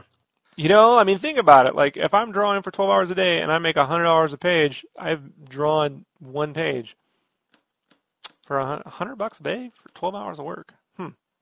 Can Hmm. I uh, can I loop back to a Stan Lee thing? Well, one second, but but I just think like Stan was a guy who, despite those fucking things, always found a real positive way, you know, to talk about it. hmm You know, like the one thing I can always say is I never once saw that guy rage on anybody. No matter how many times I saw people rage at him through like panels at Comic Con or in interviews, you know, you always get one person who's like, "What about that Jack Herbert?" He's like, "I was a friend of Jack." And look, there's a lot of people in that era who go, "Stan was just an attention person." I, I don't know, man. You know, in this era, it'd be like guys talking about like Robert Kirkman. Oh, Robert Kirkman, he was successful. He's, you know, he's got an opinion. I don't know. What I do know is I met a lot of comic book dudes who were fucking sour motherfuckers. Like, you know, I'm I could be a little salty. Stan Lee was never. There's never a point where he he could have. He would have been like, "Fuck all you mother." Like, I'm Stan Lee, bitches. Like he never had that about any Or was artist. or- very good at keeping that public face, you know, in a certain way, certain light. Yeah, he really, really was. Um, and under oath, did everything he could to to give the credit where it was due. The problem is, is we have a system that won't allow that, just won't allow that to, to get better. Um, Right. But for me, the biggest thing was watching Stan Lee and Kevin Smith like merge together. You know, like those. It's hard to describe. I think to the modern day kid, like when I was a teenager, when the Kevin Smith films, they were a shared universe. Like those movies Yeah. were connected, and that wasn't a normal thing. Two No, not at all. unrelated films had these characters that these stoners that were cross between 3PO and Cheech and Chong, and they're running through these films, and each one has more vague references to the shit I love, and no one else is talking about this. From comic Yeah. books, I mean, think about this. Chasing Amy featured indie comic book creators. That's my favorite one. And they're and they're bagging their own fucking Jesus. comics. Remember the scene where the girls are bagging their own comics and mailing shit Yeah. out? Like, I was watching that scene. I'm like, I wish I had that life. And now I'm like, I fucking hate shipping things. Like, I know why they're drinking wine, you know, like, and complaining about life. I get it. I thought I, I thought when I was growing up, I was like, I'm gonna move somewhere with a loft. So I walk up my stairs, and here's my cool art loft with these giant windows, and I'll have my art desk just like them. That's what I thought. I thought I was gonna live in a cool ass loft. I was like, that's it. That's what an artist does. They live in this loft. You got the sunlight coming in. You kind of have a bedroom here and there. You got some cool shit. It's like that's what I thought. I thought watching Chasing Amy, I was like, that's what a comic book artist's life is like. That's so cool. yeah, it's, I know. It's like a figment of your fucking imagination, to quote a line from the same film. Yes. But I mean, what Stan Lee was in that Mallrats movie, and then you get um, and Amy, and then you get the, the, the Dogma, and you get the the Jay and Silent Bob and the Clerks comic books from Oni Mhm. Press, and they were all connected. You know, and it, and and it was like that was the closest thing to like a a modern version of Marvel that I had seen. As much as I like the image things, like what Kevin Smith was doing was like, wow, this is kind of like this is pretty amazing. But I really felt that that him and Stan Lee together were like perfect. Like he remember he had him on that the dinner for five. It was like Stan Lee and Mark Hamill and J.J. Abrams Like a round table. and Jason Lee. Yeah, it was dinner for five, and they were all talking about episode seven and comic books and shit. And it's just like Stan Lee, man, like always. I, you know, it's just I. It's just a shame that that uh he he wasn't able to create more. Like I guess he had that ten.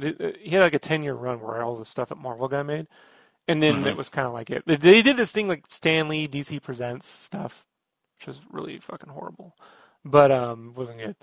But uh, but I always felt like there was a point where the work Stan had created was kind of irrelevant, but then Stan became like the spokesperson for comics, and, and Kevin seemed to be like the next guy in line. That's why I, fuck it, I was like Kevin can't die when Kevin had his heart attack, and then Stan Lee died. Yeah. That sucks. So whatever. Um, Brandon, you have another Stan Lee story? Uh, it wasn't so much a story. I was just going to kind of go off of, of your story that, and what I the point I made earlier that see I I think that's cool. Your interaction was something that will be with you forever. So it was like an actual cool. Moment. I know what he feels like in my face. Right? I smell, I smell them. You smell like cranberry in heaven. Uh-huh. No, but smells I like pralines. I mean, the, the, the closest I ever been to Stan Lee was probably like at one of the Marvel booths, and he was there up there signing stuff, and I just kind of stopped and looked at him. I was like, "Oh, there's Stan Lee," and then the security guard's like, "Hey, move along." I was like, "All right, move along, move along." But that's a cool story. I mean, I know a lot of people who have paid, and this is fine. If this is what you wanted, that's cool. But they paid, you know, the two hundred dollars, and you got to do that family portrait style thing where Stan Lee's sitting in the chair, arms crossed, sitting there, and you kind of just put your arm around him or you stand next to him, whatever comic book stuff you're wearing, and they take the picture. And that's fine if you enjoyed that and that's great for you. But for me, that it would feel weird. It would feel very weird. But if I had a, a moment where I like you, where you bumped into him or he was drinking coffee and I happen to be getting I don't drink coffee, but let's say I, I walk in there and say, Hey, how's it going? And I'm wearing a Marvel shirt. You know, I'm like, Oh shit, you know, I love your stuff. Blah blah blah. If it was a natural moment. But Well, this is something else too, Brandon. Like this is like I didn't realize how special it was until later in life. Like the Uh-huh. experiences I had at Comic Con every year when I was a kid, no one's having those again. Like that was like before the giant. It was like right on the cusp of this giant, you know, Spider-Man mega fucking Marvel MCU universe thing. But like during the '90s, like I would walk up to Comic Con and Steven Hughes. You know who Steven Hughes is? He was the guy who uh, drew Evil Ernie and, and Lady Oh, Yeah, Death. Lady Death. Yeah, he used to just be outside on Comic Con all the way in San Diego Convention Center. If you go all the way down, it's the last two doors um, before the the Hilton or whatever that is, the, the the hotel on whatever towards Seaport Village. He'd be sitting out there, every, just always with like a book or a coffee, hanging out there, and I would just go there every year and talk to him for like an hour, and then go in. You know, like that was just something I did every year until unfortunately he passed away. And I was like, oh, I'm never gonna get to see Steven again. So and he was he would always just look at the art and talk about art and and just you know like it was just always cool, man. Kevin Smith was a guy I met for the first time around 95, 96, maybe 96 con. I can't remember. But um it it was I think it was his first San Diego con because he didn't have I had seen Mallrats and he had merch, but I was like, I want the blueprints. You gotta make the blueprints from the movie, the Wile E. Coyote blueprints. And then Right. next year he's like, I got the blueprints, and I was like, oh shit, soul motherfucker. So, but that was a guy who I never once seen him get fucking angry. One time, uh, it was the last, it was two, the 2001 con. It was right when I'd come back from the army. So I'm standing there, and they moved Artist Alley to the left side of the convention center. And I was over there looking to see who'd be down there, and Jim Lee was drawing, and Jim Lee hadn't drawn a book in a while, and kids were trying to get him to draw anime, and they were like not having his art. You know, they're like, I don't know, the eyes, uh, it doesn't look right. And I was like, this is a guy who used to walk on a Comic Con and everyone was like surrounding him, you know, like like Superman. Remember they all reach out to touch Superman and BVS? Like it was like that. Yeah. I actually saw that happen to Jim Lee once in '97. Saw.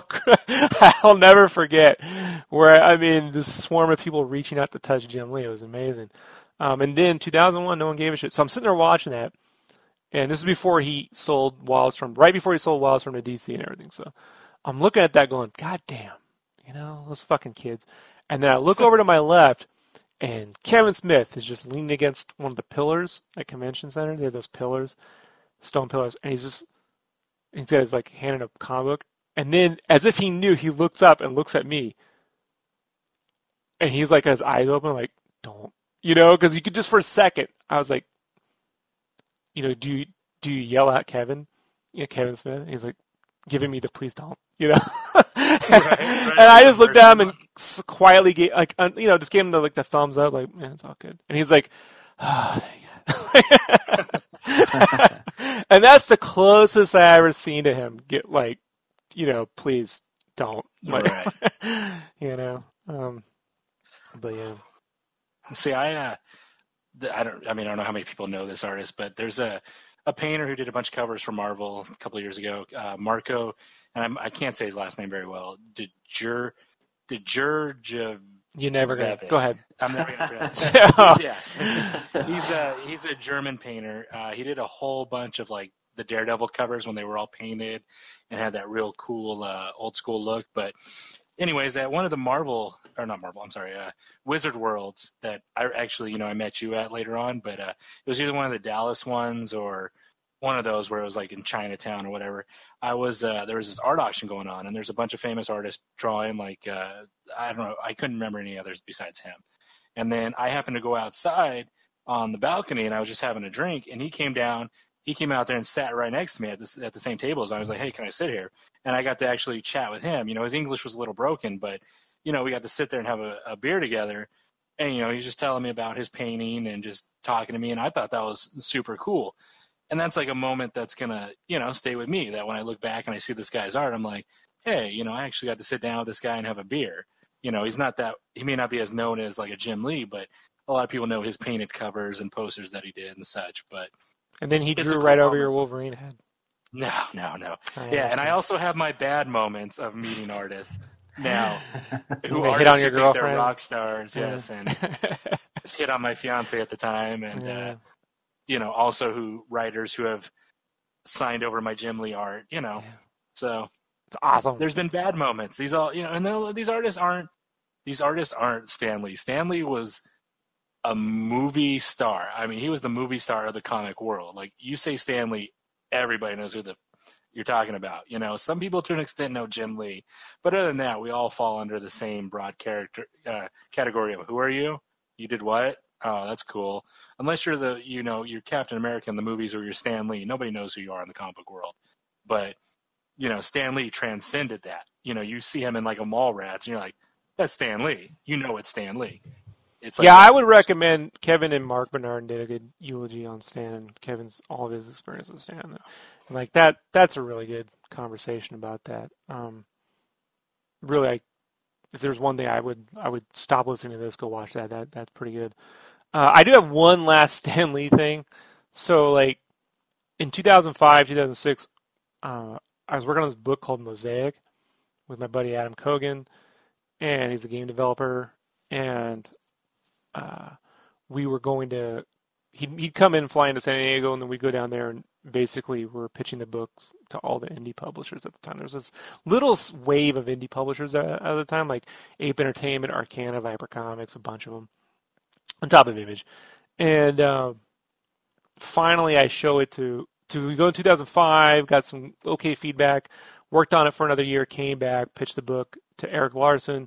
He loved it, put me in front of Jim, uh, uh, fucking Jim Valentino, and Valentino gave us a deal on the book. And I was like, "This is awesome! We're finally going to get our own book." And through Image, I'm so amazed. Um, and then Stan Lee came out with this uh, animated movie called Mosaic, and they were like, "You need to change the name." And I'm like, "It's fucking the point of the." It was about this book where this dimension was bringing in different pieces of other dimensions into it, like a mosaic. So it was like it's kind of what you know. and then I was like, fucking Stan Lee, like you, you know. And then you, and then the fucking mosaic animated movie comes out, and it's horrible. It's this really shitty like like clearly they, they just put Stan's name on it and made something, you know. And so it was like he didn't even care. It's not like it was like his next thing. It was like he's just making money. And so it kind of bummed out my writer, and then he didn't finish the scripts, and the book never got published. So it's my Stan Lee kept. Damn you, Stan Lee. You know, but uh, whatever. Uh, Look, at the end of the day, folks, if you come up with an idea and someone else has the same title as you, just just put put the real in front of it. I learned that from Ghostbusters. So like when the Ghostbusters movie came out, Yeah. right? Filmation made this really shitty like Ghostbusters cartoon that had nothing to do with the movie, and they put it out and it was called Ghostbusters. And you were looking at it like, where's Venkman? Why is there a giant monkey? Like, what the fuck is this thing? And so the Ghostbusters cartoon came out. They put the real Ghostbusters. So I have learned that like anytime you you know. Like if Andy's like, I'm gonna make the Andy Bohn game, and I fucking put one out, you know. you could just put the real Andy Bohn, bitch. You know? I'm like, ah, yeah, thought me. So that's that. Um, let's do one more topic. Brandon, do you want to talk? Guys, we'll take a vote. Do you want to talk about Daredevil season three or the Aquaman trailer? Uh, I'd rather go for Daredevil. All right, we'll talk about. I would I would talk too much shit about Aquaman. All right, we'll talk about Daredevil season three in one second, then we'll wrap it up. Daredevil season three. Daredevil season three. All right, who wants to start with this? Andy, you want to? I haven't finished so- it, by the way. I haven't finished. Ah, come on. Are you serious? Yeah, I have two episodes to go. I didn't know we were going to talk about it, so don't spoil anything. I have two episodes to go. It's in the document. Yeah, Brandon doesn't read the doesn't, like- document until the day of. Andy, I didn't so get to know. finish it. I tried. It's like We eight years two doing this podcast. we have still two episodes left. We have two episodes left. Okay, we're on episode eleven of twelve. spoilers. They all die, just like the Pokemon. You shut your damn crap mouth. All right. I got a real spoiler for you, though, Brandon. I It will was punch you. In. I will punch you. I will punch you right in the, the D. Right in the D. All right, I'll try not to spoil. I, I mean, I understand what, uh, or I think I remember everything Just that don't happened. talk about from the end, last so two not to talk episodes. All right, I mean, so where where do we want to start? Like what we What think you of it so you far? like what you like about it. The Yeah, we don't. It don't. Look, here's the thing. We don't. I don't. We don't need to. This is the one thing I don't like about Kevin Smith. Will do a review and he'll just basically do like the audio. He'll just tell you the whole movie from start to scratch. So I'm like, don't do that. just tell me what you loved, didn't love, what you thought. It's like your general reaction to it. You know. Um, what I loved about it is that it showed Matt Murdock um, struggling. I mean, I was very excited about this. Uh, Mary was talking about it when she saw the trailer. She's like, oh, "Okay, it seems to be about the basic, like you know, bad guy gets out, fights the good guy, you know, whatever." And then there's always these twists in the middle. But mine was like, I understand that those are going to be the tropes that they have to go through, but Matt Murdock is struggling with everything that happened, you know, at the end of Defenders, and he's struggling with himself and what he what he needs to be and what he has to be, or what he wants to be. You know what I mean? Like the tail, the uh, scales were tipped over, you know, Matt Murdock and Daredevil, and I was very excited about that about that internal struggle. Uh, what I didn't like about it is that they're they seem to be less on Matt Murdock and more on the FBI agent and everything else going around. Nad- Nadeem. Yeah, I was like, I mean, he seems like a cool character, I guess, but I don't care, you know. And then we did that whole you know, Alexander then there was a- Knox. Remember, Yeah, remember the Batman like- movie? And they throw in the new Alexander Yeah, Knox. exactly. Or the whole Karen Page episode. Uh, Hey man, look, exactly. you could say, look, here you could say, I know a lot of people complain about that Karen Page episode. My wife loved it. She looked at it, I know this. I'm like, oh no, what dark secrets do you hold? You know? I don't want to know. I don't, she's like, you know this song? I don't know the song. I was in my, I was in the army and I was drawing in my room. I don't fucking know this music, you know? and that looks like everyone's ruining their lives. Like, that's great.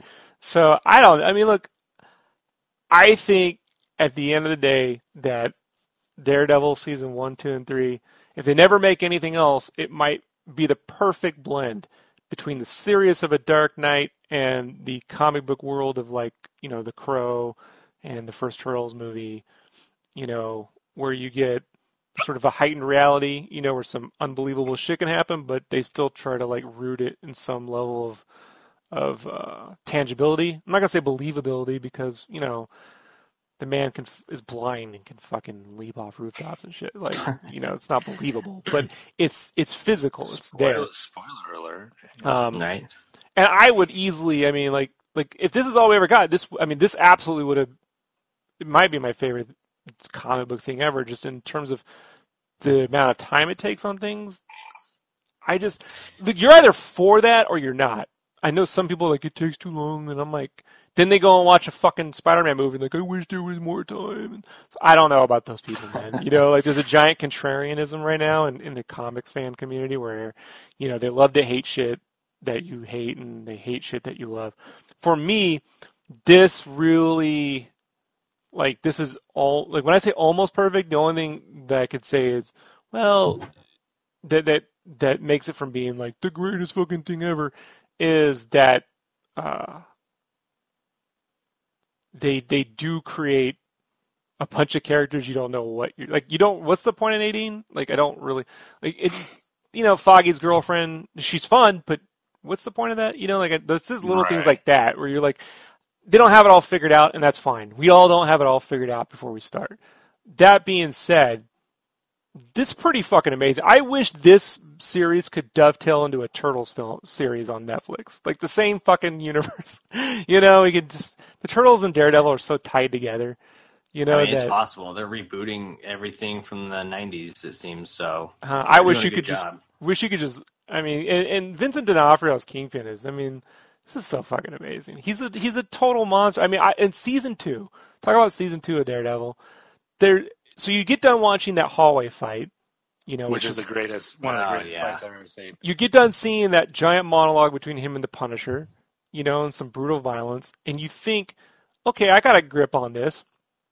And then Matt goes and picks a fight with Kingpin in jail, and Kingpin just he does something that you just hadn't seen in the series. He's just savage. He's Force. so savage. He's just pure. He's a force that that Matt doesn't even realize until that moment. It's like it's like um, you're. I hate to. I'm. Not, I don't want to make light of natural disasters, but there's always someone who thinks they're Captain Dan from Forrest Gump. They're gonna rage at the storm and win. Mhm. You know, like ah, storm, and then you know they're trapped, and firefighters go out to get them, and some or or in the hurricanes they they got to get rescued, and they're like, I thought I didn't matter. I I almost feel like everyone warns Matt to not go and fucking piss off Kingpin, and then he does, and the way he gets just like table slammed Just manhandled. in Daredevil season two. It felt like when I was a kid, I got the shit. Kick. uh, You ever pick a fight with like a high schooler when you're in grade school? Like, you ever talk a little too much shit sometimes, and you get your ass handed to you? So there's there's that, and anytime like the one of the things I love about Daredevil season three is just watch watch the hand movements that Kingpin makes. He's like always oh like yeah. Like you he's know crunch, he's crunching his hand like a fist and not a fist, where it's like he's squeezing an invisible stress ball yeah or something, and you're just like, "Fuck, what's he gonna do? Is he gonna?" And like, you know, there's a scene. um, I think it's episode I don't know ten or something where he tells the guy to give him his jacket, and I'm like, "Oh, he's." I, I just looked at Jessica, my wife, and I'm like, "Oh, he's fucked." She goes, "What?" And I'm like, I just get quiet, and he puts the jacket over him and just starts beating the shit out of him. And he's like, "All right, pull over, get rid of the body." Like, like God, he's such a good villain because he's so he's smart, he's brutal, he's everything you want in a villain, and he he he makes the show amazing. He's a great opposite to the character of Daredevil, who's a finesse fighter and you know also a smart character, but it's just it's like a chess match between those two. And, and I don't even say like great. Matt. By the third season, he's not a finesse fighter. I mean, he's putting Muay Thai ropes on his fists. Well, I guess so. Yeah, yeah. You know what I mean? And just literally just raiding his way aggressively. like it's he kind of turns into like the Mick Foley of superheroes. By the third season, he's just getting, you know, he's Getting just, yeah. You're like, why, Matt? Why are you doing this to yourself? Um, also, with with what you were saying, with what was I going with that? I had a fucking something. To, God damn it, Brandon. Brute Um, force. brute force. pick a fight with him. I can find. Oh no. Uh, damn it! I Yeah, lo- that's I I'm good- almost- that's what oh, De. Niro. So you remember the Untouchables? The movie The Untouchables with Kevin Costner and Sean Connery. Yeah. Yeah. So back in the day, there was a movie called The Untouchables, directed by Brian De Palma, and De Niro played Al please. Capone. And there's this famous scene where Al's talking to all the guys at a dinner, and he's got a baseball bat, and he just takes the baseball bat on a guy from behind, right at the dinner table. And it's just like this stunning shocker moment. And when that came out, when I was a kid, everyone was like, you know, it was, it was just like disturbing and violent, and you didn't see it coming. It was kind of a funny scene that just turned horribly wrong. And I keep thinking, like, this kingpin, like, you couldn't, like, like that's he would do that with his fists. He wouldn't need the baseball. Like, he would just, you know, like the kingpin in this show would scare the fuck out of De Niro's Capone. You know, with not even so. I just the I just I just don't think we, we're going to get a villain like that in any movie anytime soon. You know, with Yeah. just in terms of the time they've been able to spend with the Kingpin character, and and I think it was funny. Someone was mentioning. I can't remember who did I hear. I can't remember. Someone on Twitter probably was saying that it's funny how Thanos is probably the best overall villain on the MCU. Him and Loki, but Thanos ultimately uh, wins out because that movie's so strong. But that the arcs, and then on the TV side, it's you know the Kingpin. But it seems that they flipped their arcs. You know, like Thanos and the death story from is not in the movies, right? It's just the survival of the fittest, and I got a plan to, to even out, you know, to control the population and the crime in the universe, which was kind of Kingpin's motivations in the comics, right? Keep control of everything, uh, you know, murder half the fucking criminals because I, you know, we can control them. And then they flipped them. They gave Kingpin the, the love angle and Thanos the Kingpin angle. It's kind of kind of interesting. Uh, I don't obviously not intentional, but um, but I mean, it's just a fantastic show. I I hope they get a season four. You know, I'd like I'd like for it to be a season four, and I know that they're in discussion for a season four, but with all these comic companies trying to do their own streaming service, well that's a I'm whole other sure. problem. you know, you like know, you know, there should just be saturation issue for that, but that's a whole different topic. Yeah, well, there should just be why there's a DC service that isn't connected to Warner Brothers. I'll never know. You know, Yeah, so I don't know. I don't know. But I mean, I hope that they do a season four. Um, I mean, people have had their problems with the other shows, but I wanted another season of Luke Cage at least. But Yeah, I'd like to see Um, Elektra come back and the the the Bullseye I don't know. storyline. You keep bringing that back though, and it becomes like, okay, here we, you know, we're just recycling. Depends on how they do it, or they could work that storyline in with Echo, which would be an interesting character to bring in. Yeah, given the Kingpin. but as far connection. as Elektra goes, you know, she did. She came back. She came. She was in Defenders, so like they had that hmm yeah, spoiler. possible, possible, possible. but I mean, I, I Or- it. Like I said. Or they could bring in Sleepwalker, right, Brandon? Sleepwalker. So, That'd be cool. yeah, probably not.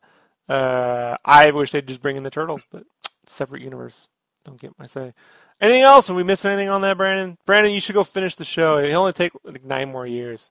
Got two episodes left, and we were going to finish it tonight, but uh, Oh, it's I'm the one who's held you up from finishing. that Daredevil is season. that is it. It's That me. is it. Yeah, it's It's me. The, the thumbnail. Yeah, Andy, it's your fault too. He. Uh, my, well, well, I'll, I'll shoulder that. Most things are Andy's fault, and I blame Andy 100%. Okay. all right. Just rolled right off the back. I don't even care. Uh, Andy, any specific things you want to call out? Any picks, things to look for? Recommendations? Um, Nothing? Not really. no shout out. Where can people find your work online? Where can they, where can they find Andy and complain? Oh man, I mean, right now you can find me in a lot of different sketch card sets. You know, uh, Star Wars and Walking Dead and uh, DC Bombshell. So pick up a box of those. Pick up a couple packs. Rick and Morty. You know, I'm I'm in there. I've kind of unfortunately put the comics off to the side for a lot of sketch card work, but no, find wrong that. online. Draw. yeah, so I'm definitely keeping busy. So you can find me online. Uh, Facebook, you know, the name is Bohn, Andy Bohn. That's B O H N. Uh, you can find me on Twitter at, at Elvatron, E L V A T R O N. Uh, you can pretty much search Elvatron. You'll find me on every sort of media form. And you can find the real AndyBohn.com where I put up I'm actually going to take that. lewd, po- lewd poses of Andy wearing nothing but Pikachu mink. You know, like I, you know, I change it up. I go, you know, just the, the Princess Peach crown only, you know. Bowserette, Bowsette. Yeah. Right, that's the Andy. You and can call me. Andette. You know, that's all. and Brandon, where can people uh, can people find the Mega Potato? Megapotato.com. You can find go. me at I hate Oh, Andy Bohn. Oh no! Why would Brandon do that? You can find me on Brandon lost all of his friends.com. Brandon. Brandon doesn't make art anymore.com. oh Uh, yeah. Fi- You can find me, and my, let me say it, on Instagram at Mega Potato Show. And you could also find me on Twitch at Mega Potato Show. Cross promotion, baby. I want to find you on that Twitch. When's the next time you're going to be twitching? Good job, Brandon. So you, you can find me on those. Good job, Brandon. We're really looking forward to that show. well, I gotta, I gotta, I gotta see. I gotta, I gotta text message Ninja and Drake and see when we're all gonna meet up to play. You know, us big Twitch streamers got to stick together. So Are you gonna Are you gonna stream Pokemon Go or Let's Go Uh, Pikachu? I can't because it's on the Switch and you have to buy that whole, I think, converter thing. It's like a pain in the butt. I heard. Um, It's good. to but I will stream Black Ops 4 and that is all right now on my Xbox One because I don't have any other games and I can't afford them. So Yeah, realbroketaters.com is where you can Yeah. slim pick, slim pickings taters. So you Brandon. can find me. Brandon's like, can I get your download code for Spyro? Can I get your download code for Spyro? So, uh, all right. You got any? You guys got any more of them free downloads? All right, everybody. You can find me here next week. Swear to Jeebus, uh, color penciling all week long.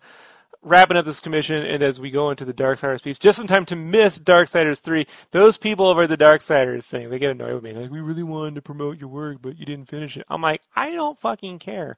So, uh, I didn't, leave me alone. You know what I mean? Like, pay, pay pay a mother. So, um, yeah, whatever. You'll, I don't do this for you. So you can see me doing that, and we'll be back in a couple of weeks with some more Mega Show. Brandon, say goodbye to the Mega Show, everybody. We're gonna go. Let's Mega go. Show, Mega please Mega subscribe and get that notification going. Ding, ding, ding.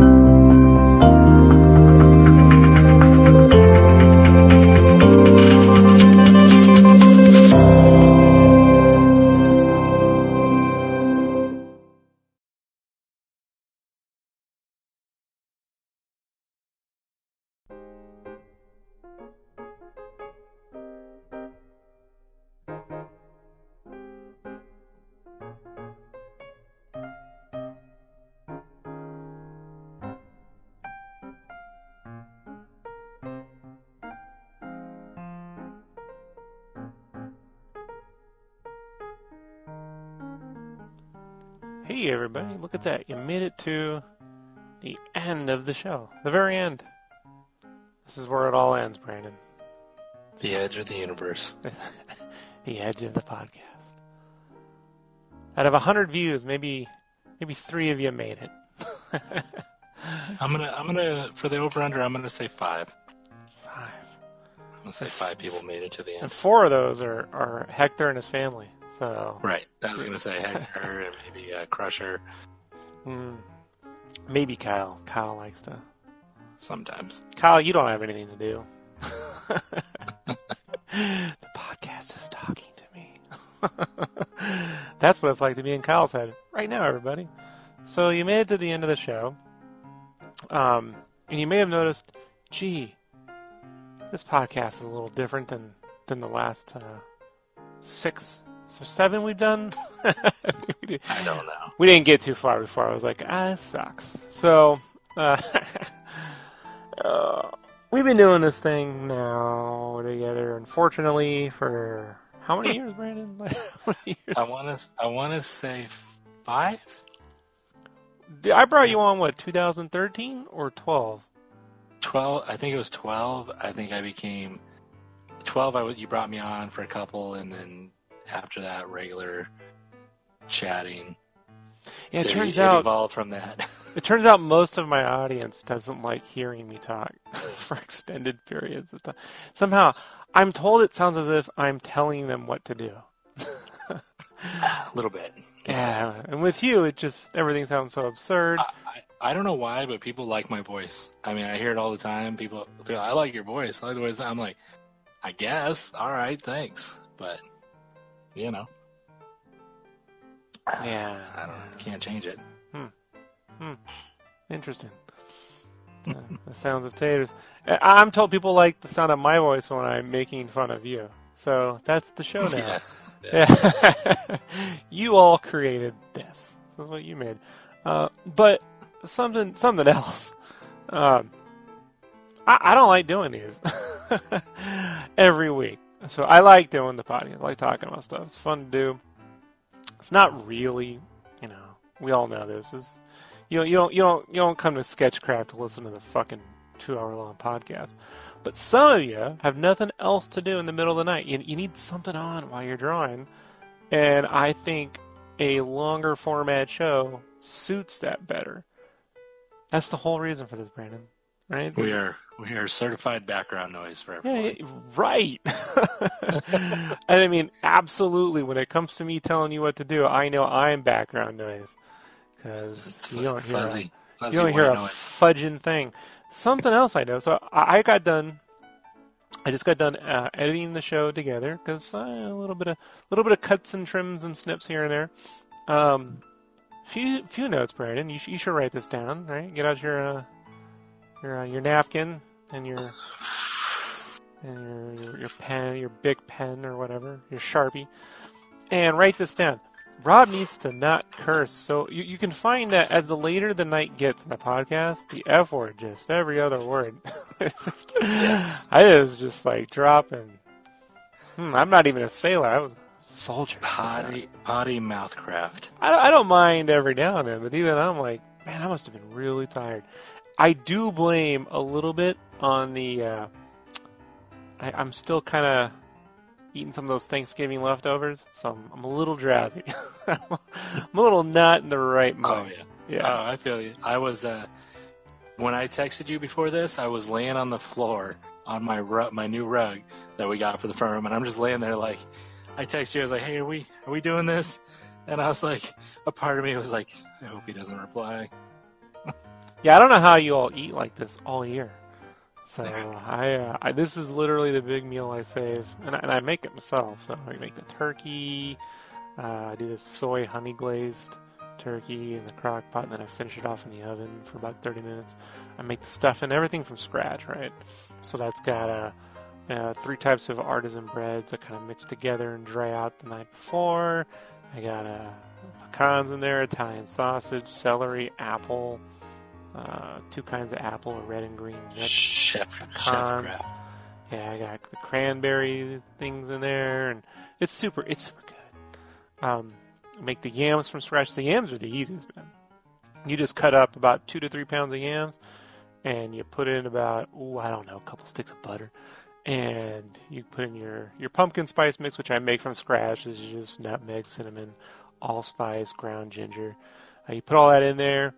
Um, and you uh, you let that boil in those juices and then that, that butter that butter pumpkin spice mix for about 20 to 30 minutes or so and it it cooks the yams in the butter So, so if you, you've hung around this long on the podcast, you are now listening to Cooking Tips with Yeah, Rob and Mega Potato.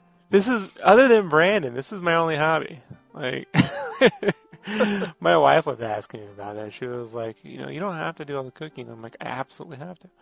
And she's like well why? I'm like well one she can't cook. Really she can't. Uh, two i've always had it in me since i was a kid.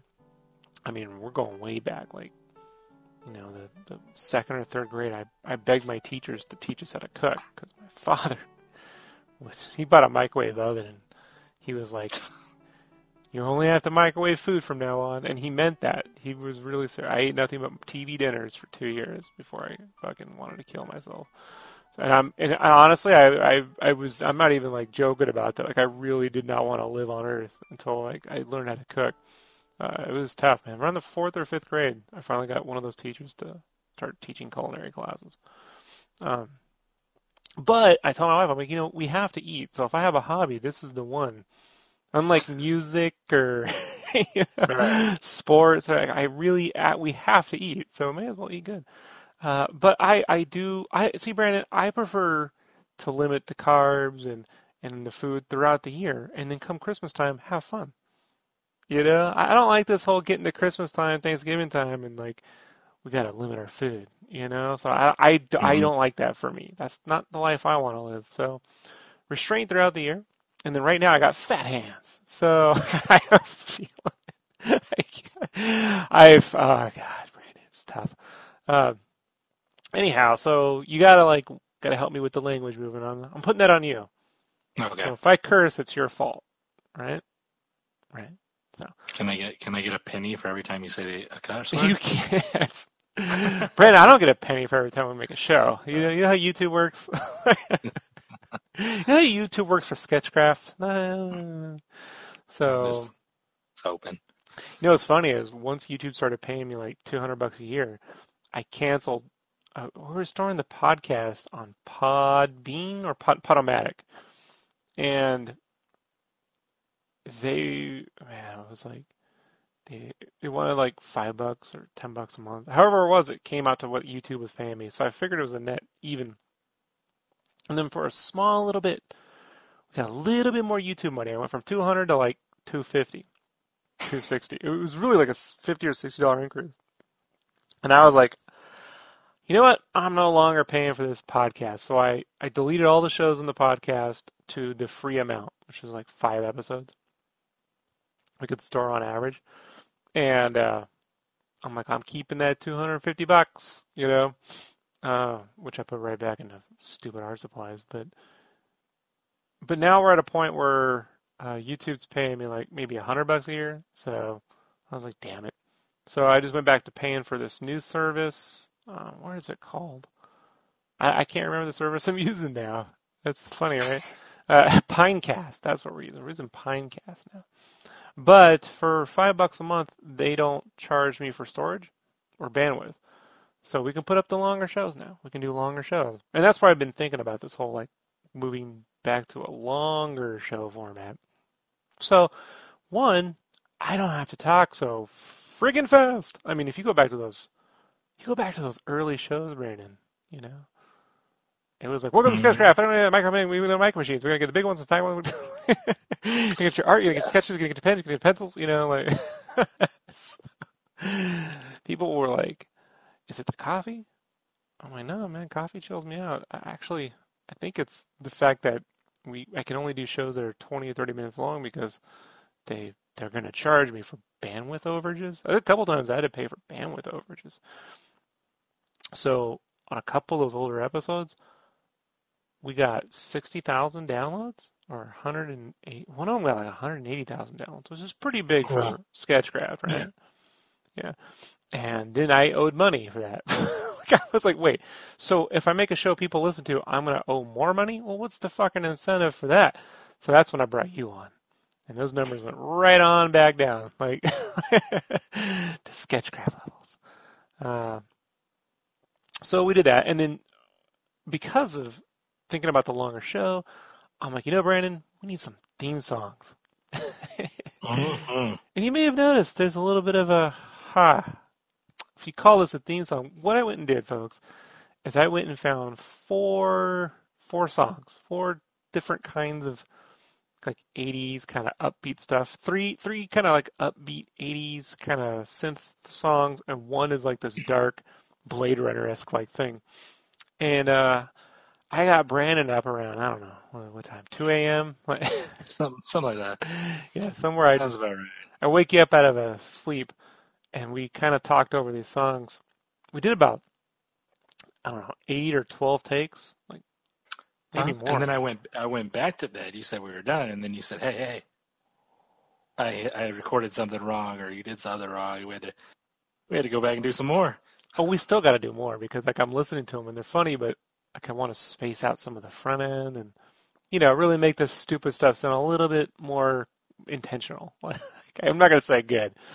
We'll say, you know, what is what is good, um, but intentional. Yeah, yeah. Uh, anyhow, so we'll be rotating through these these openers as we go along, and then you know give you a little feedback, folks. What do you think? Uh, some of it you're not gonna understand. It's just gonna be kind of weird, but that's that's how I like to do things around here. Weird. What else? Uh, what what? You have anything to say about the theme songs, Brandon? Anything you want to add? They are kooky, fun, and definitely Mhm. entertaining. Mhm. I don't remember half the stuff I said because I was half awake. And at one point the next morning, I was like, "Did I stay up last night making intro songs?" Mm-hmm, mm-hmm. And I, I was, you're like, "Yeah, we did that." I was like, "Oh, good lord!" Yeah, my my I wife my wife likens it to when I get up in the middle of the night and I, I grab her toothbrushes to do splatters or some of her, I make I make use of her beauty supplies and I need tools I don't have for some commission and she just has to read. She's like he just raids my entire, you know, like there's it's kind of like that thing in the toy store where there's always something in the back. You know, when you can't find it, it must be in the back. When I can't find the right tool at 2 a.m., there must be something I can MacGyver my way through in the bathroom or the kitchen. Yeah. so you got a little bit of that that 3 a.m. 3 a.m. love from Sketchcraft. Mm. Hmm. Uh, fucking songs cost me seventy dollars, so I'm gonna be getting a lot of use out of that. But every now and then, I put, I put just a little bit of money into the show, folks. Just a little bit, you know. Uh, certainly, I'm not giving that money to Brandon, so it's got to go into something. Yeah. That's correct. So what else? What else with this episode I could think of kind of recapping?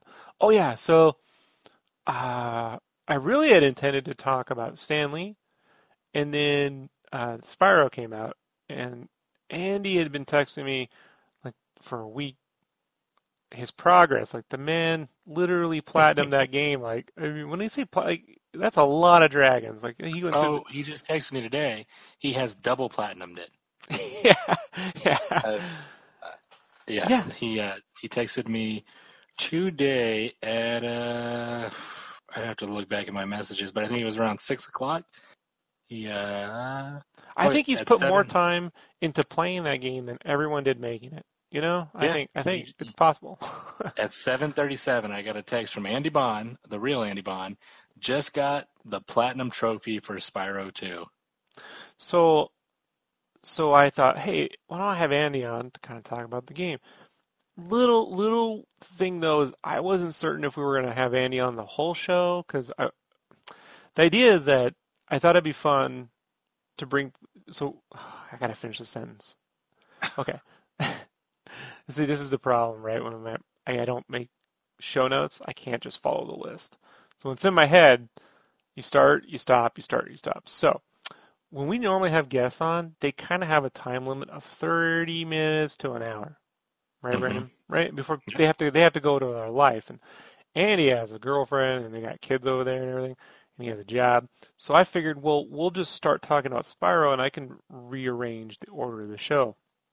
You know, to keep him around for about 30, 40 minutes, and then all right, and then goodbye, Andy, and then Brandon and I will just talk about Stan Lee, which was going to be like the focus of the show. Mm-hmm. But Andy didn't seem to have any problem hanging around, so I figured we'd go right into Stan Lee. I didn't know Andy didn't like Stan Lee. I never bothered, never bothered to ask him about that. And you know, he's taking the side of artists, and hell, I'm an artist, so I should too.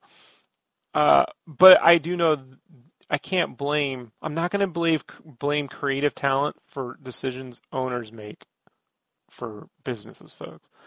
Stan Lee was a creative guy, right? He wrote, he did art direction at Marvel for the longest time, uh, editor of those- all those books. There are people who owned that company. They're the ones that made the decisions to not credit artists and not pay out royalties and everything else. You know, uh, at DC, Marvel, and wherever else, EC, all that stuff. And and to blame any creative person for the decisions of of uh, bean counters and CEOs. It's just it's just not how we do things around here. But I didn't want to also. I don't want to be combative with it. You know, I don't want to put. I mean, Andy's a friend of the show. I don't want to be like Andy. What? You know, and then this turns into like the the trial of Andy Bohn, right? I had to re-listen to it because I didn't I didn't realize he wasn't very. yeah, because I stopped him really quick. You know, like I, I, I maneuvered around that fairly well. And he's not, you know, I think after I kind of got into like how positive Stan was throughout the years, you could definitely tell Andy was like, yeah, that's true. You know, like so.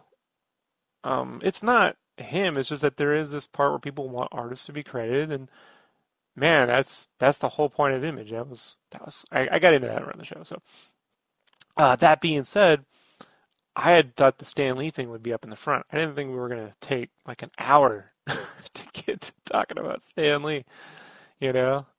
Uh, so a little bit of a I gotta I gotta structure out the show a little bit better.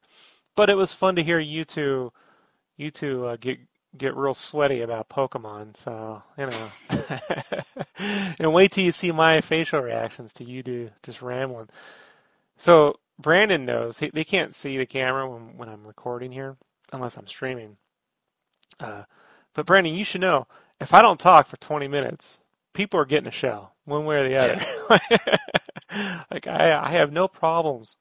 Some people think that I I talk because I'm not letting you talk or I'm trying to ramble over the show. What they don't understand is Brandon will just will have not much to say. Like you'll just you don't have a lot to say, right, Brandon?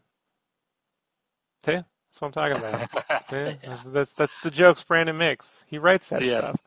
I do. It's in But- my little joke book. But when you do get onto something like a Pokemon, I just sit back and I like how you talked about the game but didn't mention any real game mechanics, uh, the flow of the game, what it's like to turn on, whether you had to update. N- nothing really concrete. Just something about Pidgeys and and fur. A lot of. Go ahead, Brandon. Explain Yeah. yourself. Because you know nobody gives a shit about like. I'm not gonna be Oh no! hey, oh, you know, Brandon, you I- cursed. You cursed. You did it first. Yeah, I can't. I'm okay. I, well, shit's not a curse word. Oh, that's two. You did two. That's not a curse word. Uh, uh, I'm, you know, auto. My my Samsung autocorrect begs the difference. Here's the thing. We talked about it. We talked about when you uh, throw the Pokeball out there and how it's kind of annoying and things like that. But the game doesn't have a lot of mechanics. It's up, down, and then you choose. You know, it's a JRPG. You just choose your attacks and and that's about it. There's not a lot of mechanics to this game. There's not a lot of intricate stuff. So it's it's a fairly simple game. It's more of a a visual. A, vis- a visual game where you're just like, ah, It's a visual game. you see, folks, you see what I have to work with here. This is My why. point is, there's some games that you know when you're playing it, there's a lot of intricate buttons and moves and things you got to do to execute things. But with Pokemon, it's not. That's not it. You walk around, something will pop up on the screen, and it'll be like, uh, "Trainer Brian wants to fight you," and you go, "Okay," and then you f- push A, B, or C attack. And then you go, "Hey, I won, of course, because it's an easy game." And then you yeah, but you could talk about the sense of the world. We know the flow of the game, how it compares. We talked So about it not being very much open world and not starting, but After I did, not a, there's not, no, no, there's not no, a lot, no, no, no, there's not a lot to this game. One of us just had to listen to the show. So, People, So, people, people who are listening, and if they still are listening at this point, Mhm. aren't like, I really want to hear what Taters has to say about the mechanics. They're just I like do. when I go, pretty colors, Pikachu, zap, zap, zap. no, well, yeah. I'm a, I'm a soundboard. yeah. Uh-huh. So you know that's that's the thing. I do hear myself talking for long periods, and I'm like, well, I should really. I got, I'm trying to find a balance when I hand it to you, but you'll just say a bunch of nonsense. So I gotta, I gotta, Yes. I gotta. it's a. How many years we do? 2012. It's a. It's a work in progress. you, you guys should have.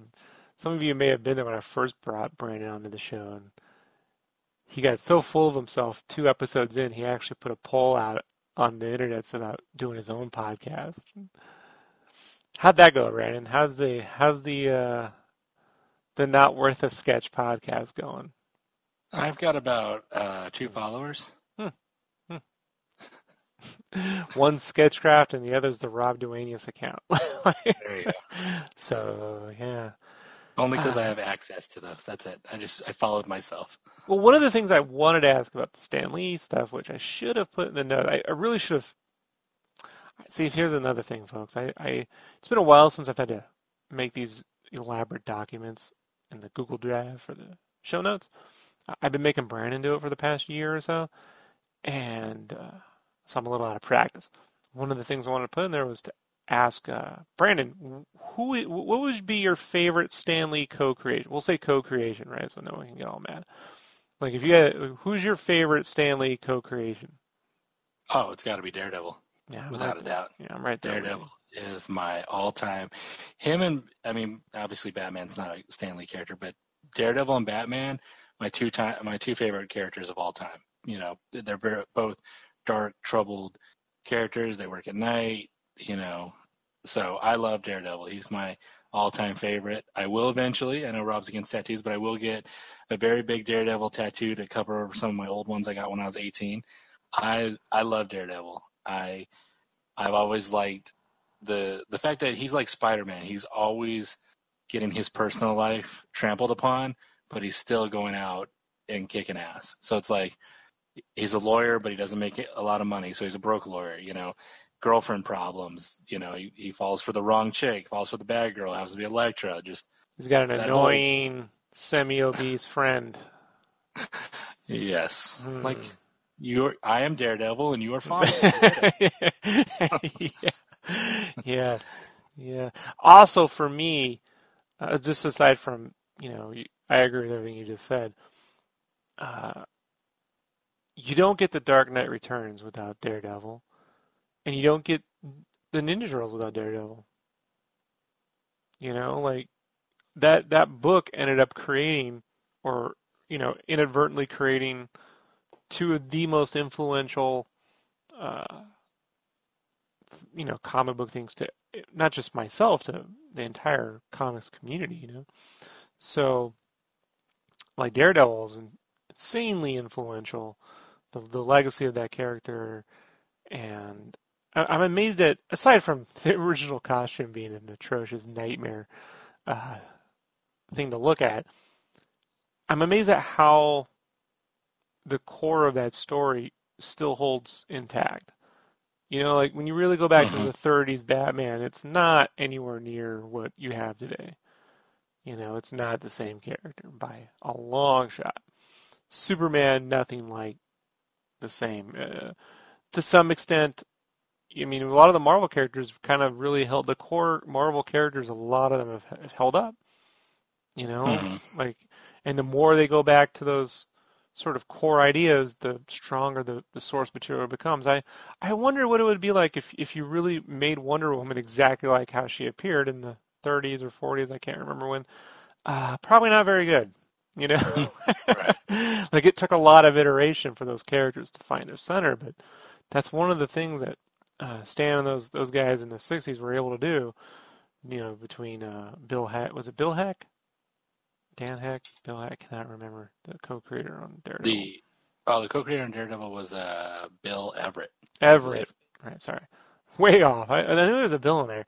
So yeah, Bill Everett, uh, you know, Ditko, Kirby, like just how how strong the uh, the triangles, right? The emotional triangles of like Daredevil with his friends plus his you know personal life plus a superhero thing. Like Stan Lee created Right. this little like triangle loop uh, with these characters between their personal life and the superhero life.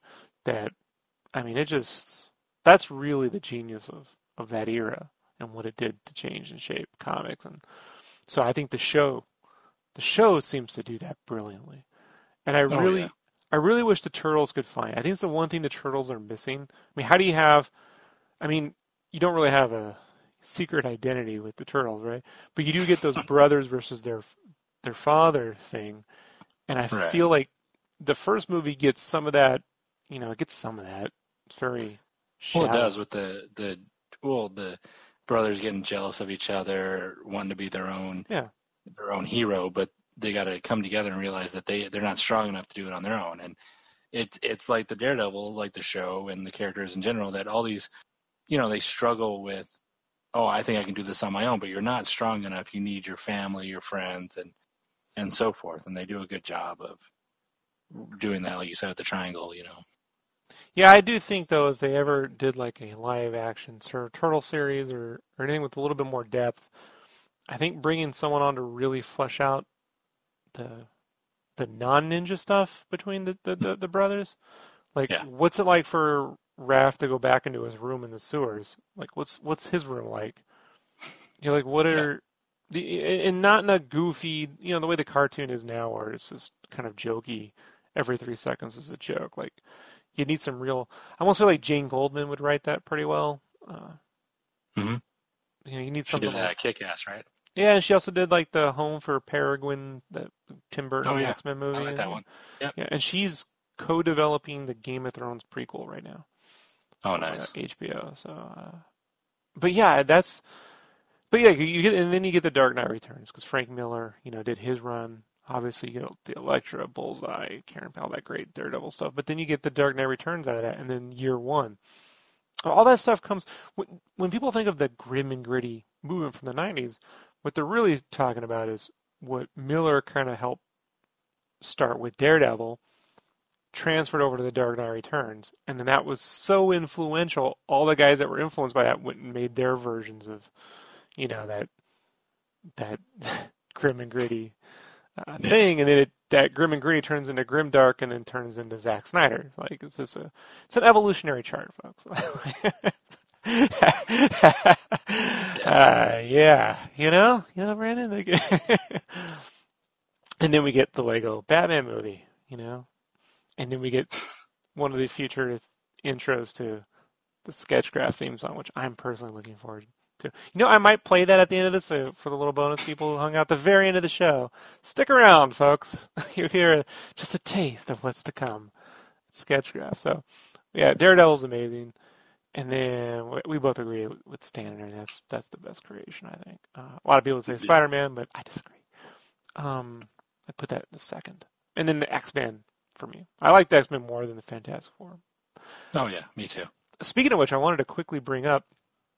So, I was thinking about the villains because we talked about Kingpin and Thanos, a little bit of Loki in the MCU and, and the TV series, and I've been thinking about how shallow the MCU villains have been, but they've been getting more complex, right? Right. And that's because in a lot of superhero films, they've tend to put the villains ahead of the heroes. Happens a lot, especially the Batman movies back in the 90s did that, and kind of happened to Spider Man a bit, especially with Right. Spider Man 3, right? The villains take over the movie. Uh, and so Feige having, Kevin Feige having produced like 13 Marvel movies before he started the MCU, they really wanted to put the heroes center and just made the villains like, you know, the thing to make the hero do the hero stuff. Mhm. But over the course of the films, they've been getting more complex, and we know the characters so well. You know, they're spending more times with the villains. And I keep thinking, like, because they took that route, the best Marvel villains are the X Men and Fantastic Four villains, and the Spider Man ones, right? So, like, Mhm. like I just think now they're at the perfect timing between that trajectory to to create very complex like the best Marvel villains really really are to come when they relaunch X-Men and Fantastic Four. Like if they had had the X-Men and Fantastic Four around 2008 or 9, I don't think Magneto would have been as compelling a character in the MCU as he probably would not. Look, future Rob could be listening to this right now going, "You dumbass," you know.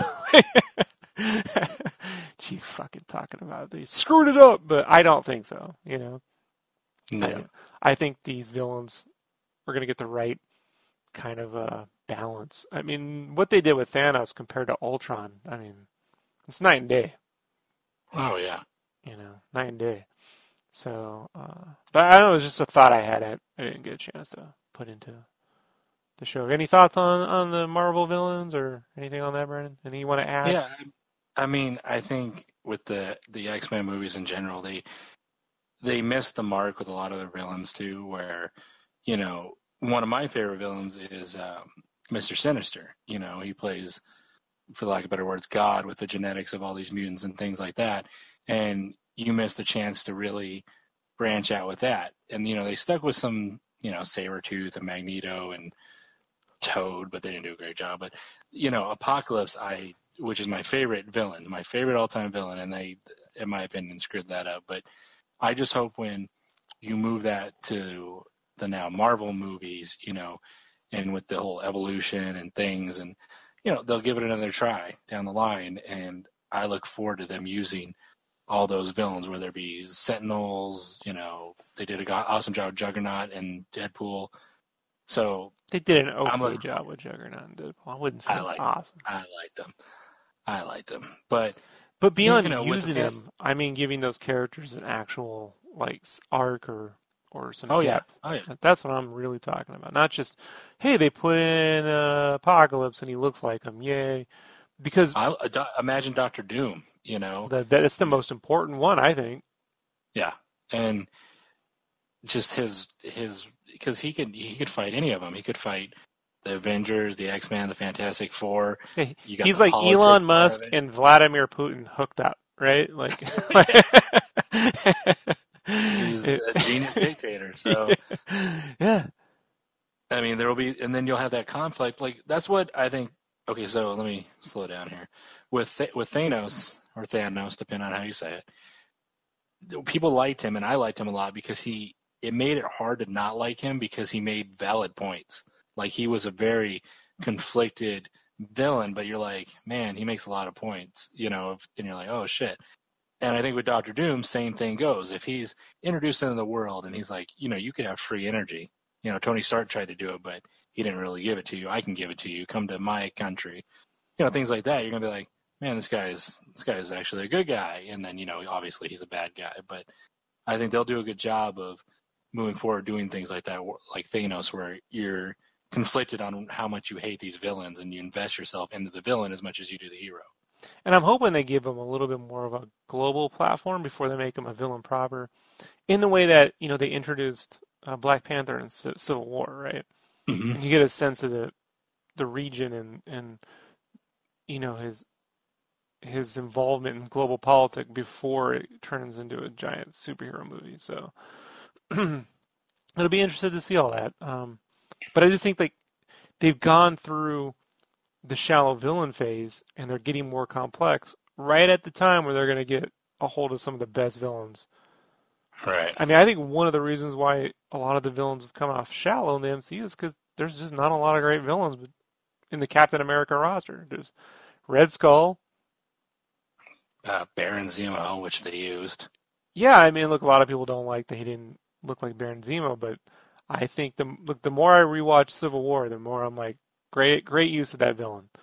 Oh yeah. you know, and so, uh, but there's just not a lot of like key. Go, ooh, crossbones. Those are fun visuals, but come on, El Diablo. most You want to go with Yeah, most, really? most of his villains, most of his villains are German Nazi stereotype type Mhm. villains. You know, the Red Skull, Baron Zemo.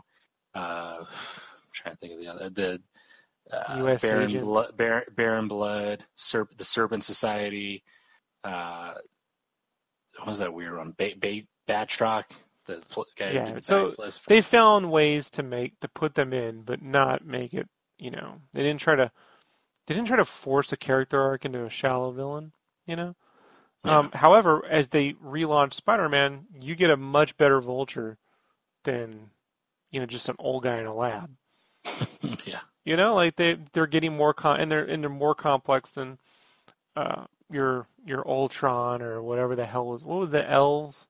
What were the elves in the Thor two? Had Oh, Ooh, the elves. I know the villain's name was Malachi. Yeah, whatever. I remember the the Forsaken or the Damned or something. I don't know. Hmm.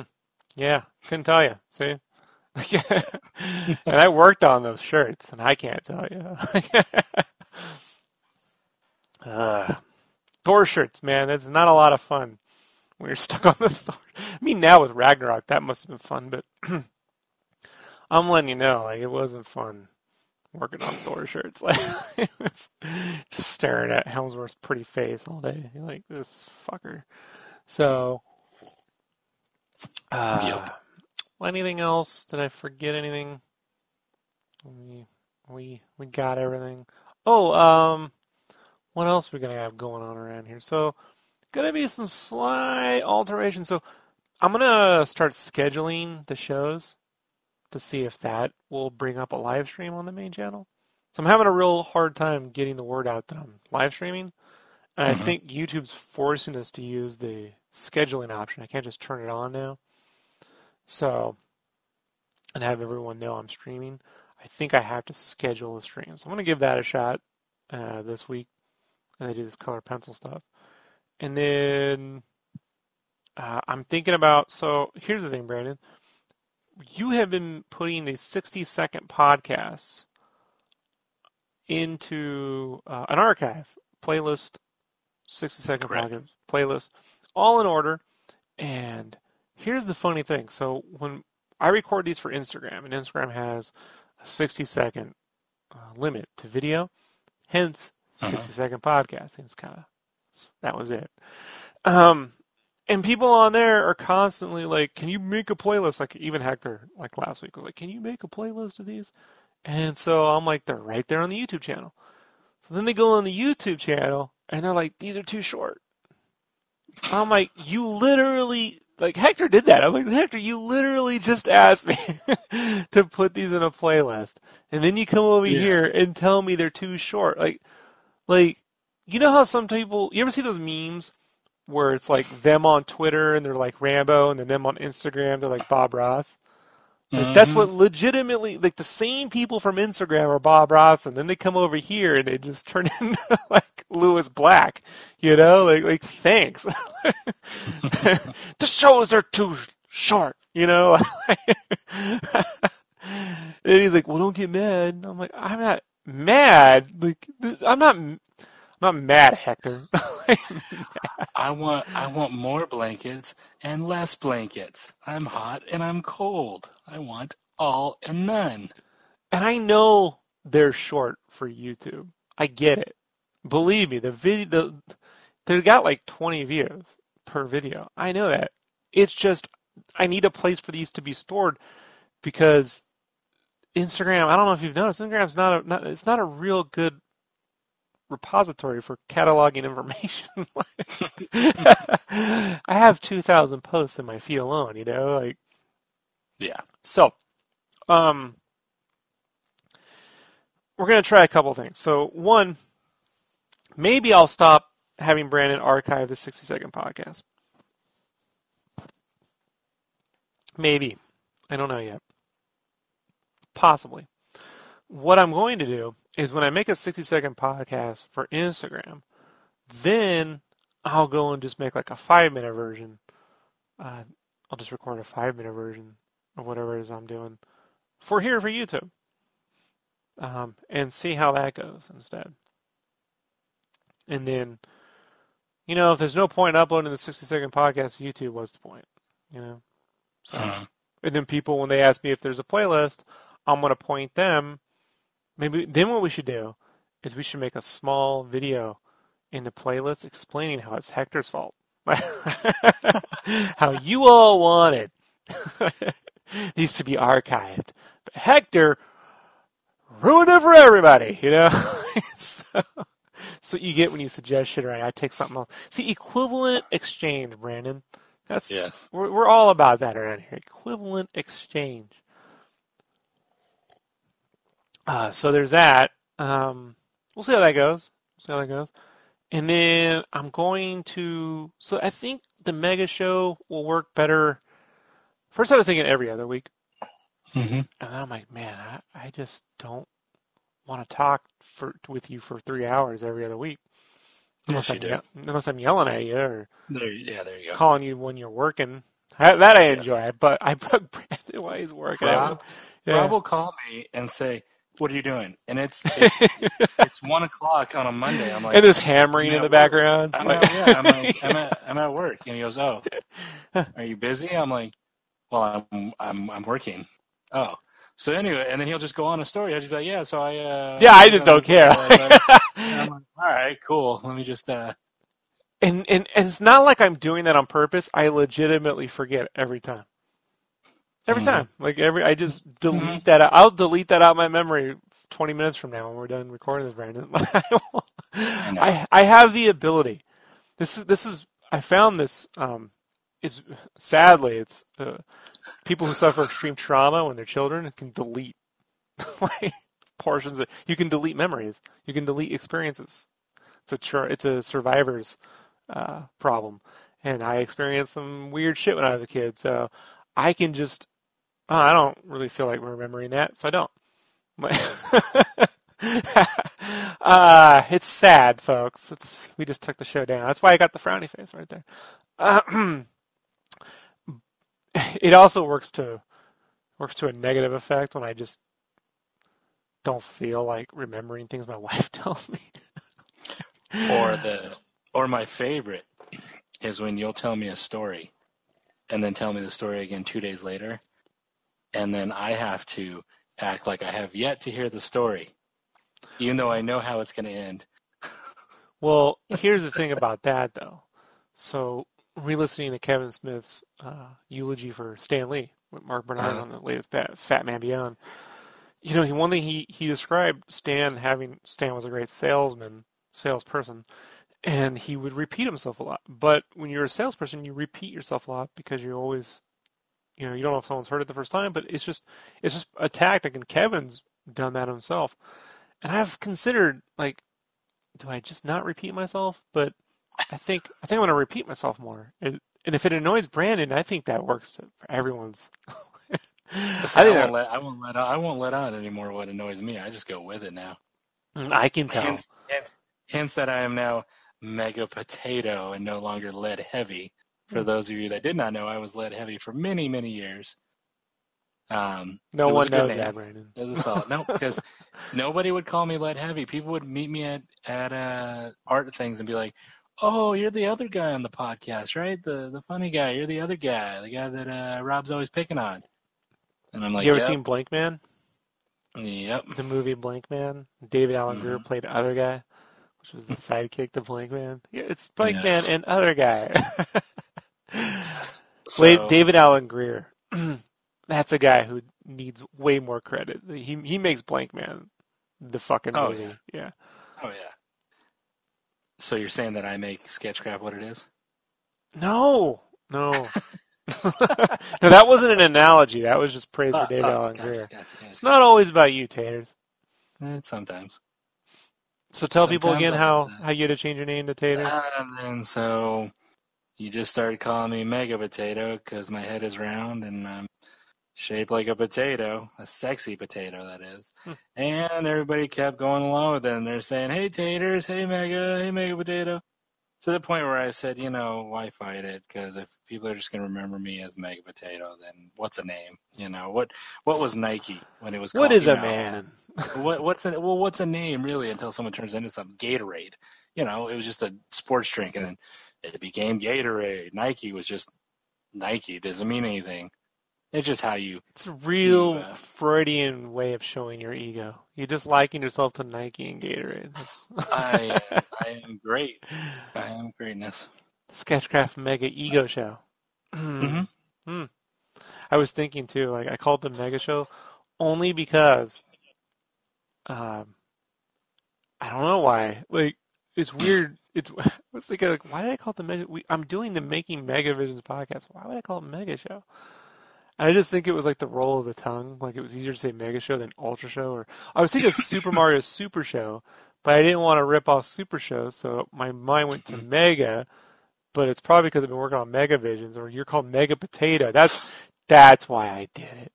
I was like, we'll make it the Mega Show because it's your show, Brandon. See, see, Yeah. I forgot. I see. I delete the. I delete that too. So no, I don't think it's any coincidence that it's because it involved you. it's like delete. so Mega Potato, Mega Show, Sketchcraft Mega. That's how I got your name in there without saying Mega Potatoes. So it's Sketchcraft Mega Show. Works for me. Sketchcraft first and then Mega in the background. Yeah, I, I know. I see. I repeated myself seventeen times, so everyone knew. They know now. They know. Um, where were we going with all that? Uh, oh yeah. So podcast. uh, the, the, so what I wanted to do was in between these mega shows was possibly fill in one of those nights with like uh, I, I guess I'm calling it drink and draw. I don't know what I'm going to call you, but where I can stream and then people can jump in and say, "Hey, I want help working this out," and we can talk about random. I think maybe random art tips. I don't know. I don't know what to call that yet. We got to think about it. But um, I was thinking about doing the five minute thing It's random art tips, but, but Ready, set, random. no, you know, Brandon, don't don't don't name things. You're not good at this. Not worth the sketch. So, um, I hate Brandon podcast. That that I might like, but uh, you know they're gonna come on there. We're not gonna be talking about you much, so they're not gonna get the joke.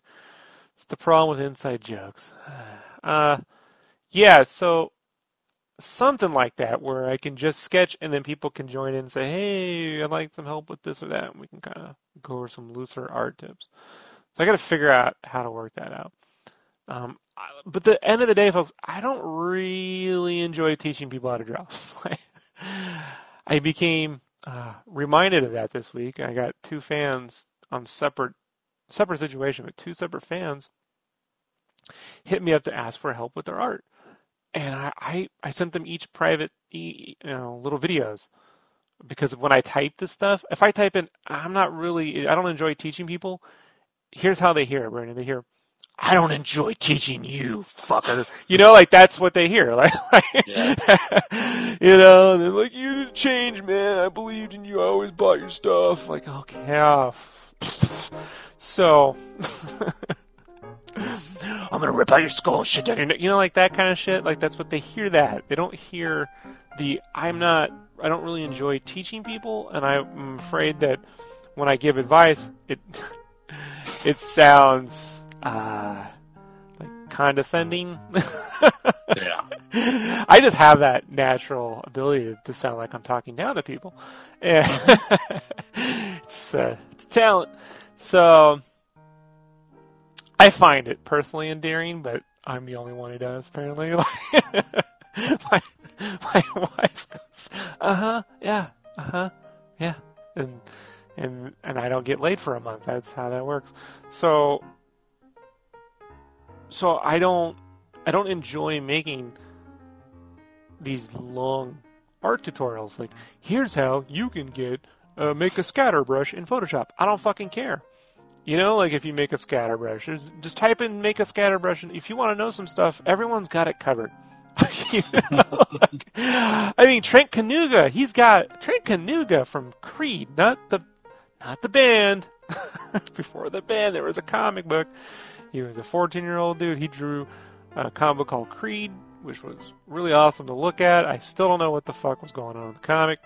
Um, but he also got to do a Turtles crossover, which was awesome to look at as well. And he worked on Blizzard.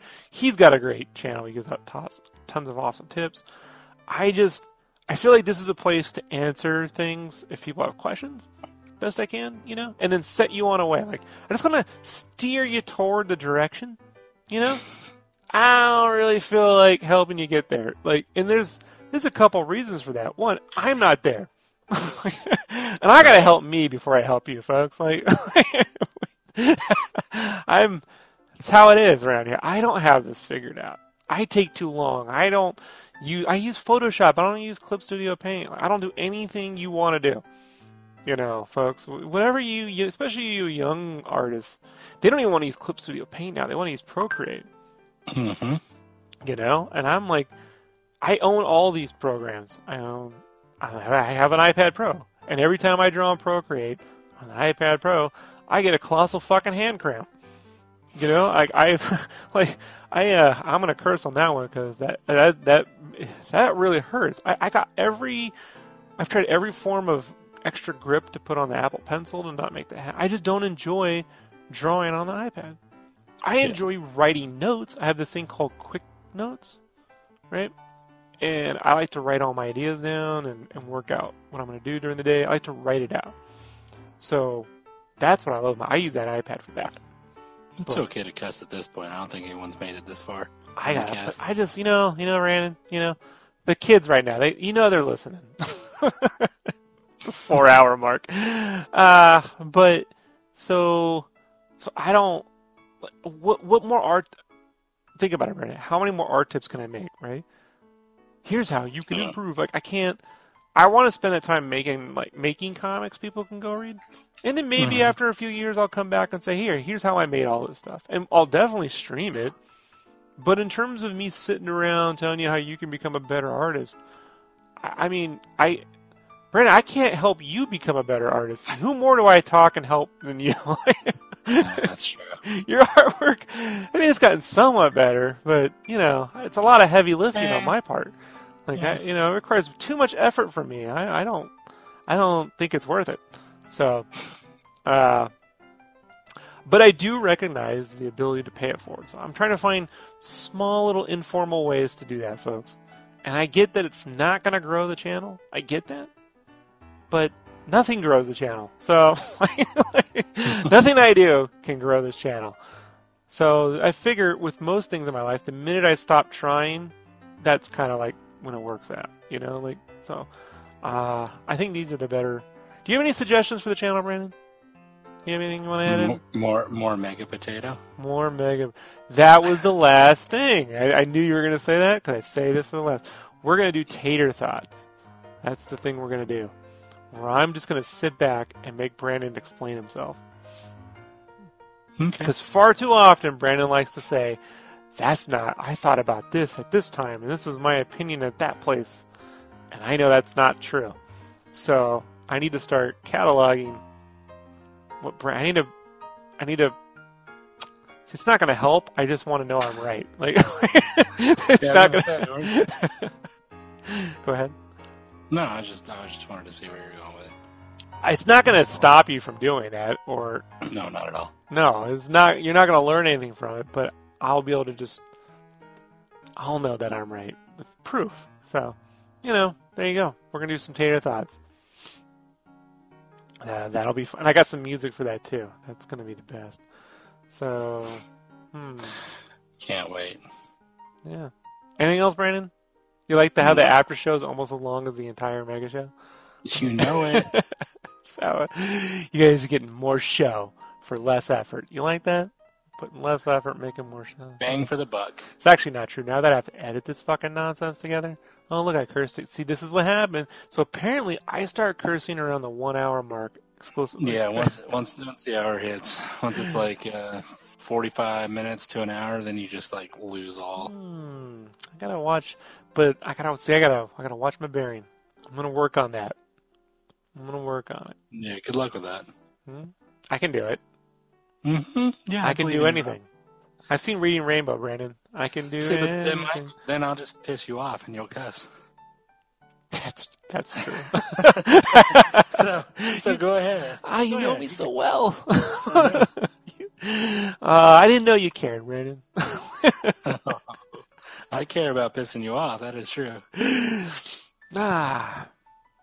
All right, all right. So with that, folks, I'm gonna put on a little, little, little, little extra, extra dark theme show for you. A little, little mega show opener. You can get a sense of what's coming up here, and we'll see you really soon on the next Sketchcraft mega show. Say goodbye, taters.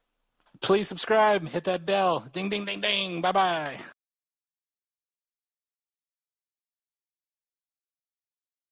Three, two, one.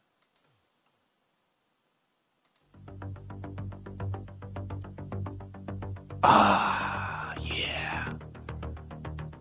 It's gonna get mega. It's gonna get mega. Mega showtime! Sketchcraft Mega Show. I don't know what I'm saying. Because I don't write this stuff down. It explains why I've had 14,000 people subscribing to this channel for like, I don't know, 10 years now. It, it hasn't helped. I should probably take it more serious. Do tutorials. Teach you how to be a comic book artist. But I don't know how to be a comic book artist. Uh, I don't even know how to pick stuff out to talk about. I leave that up to Brandon. The Tater Wonder. Brandon, go! Hey, all my tater tots. As you Hmm. can hear, Rob is in a wonderful psychotic mood, and uh, Yeah. I'm sure I will bring something to piss him off. If all all else fails, I'll at least uh, I'll sound pretty on the podcast. But uh, yeah, Pretty stupid. he is fired up. I'm fired up. I'm Chris Cut. I'm loaded with caffeine and regret. regret that I probably should have took this more seriously back in 2006. Could have been a big YouTuber. I could have made YouTube videos with jump cuts. We don't do that here. Nah, we're too lazy. We don't even interview people.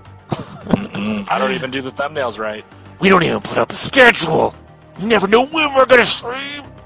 The Sketchcraft Mega Show starts now. Sorry. Yay. Sorry, folks. Here we go.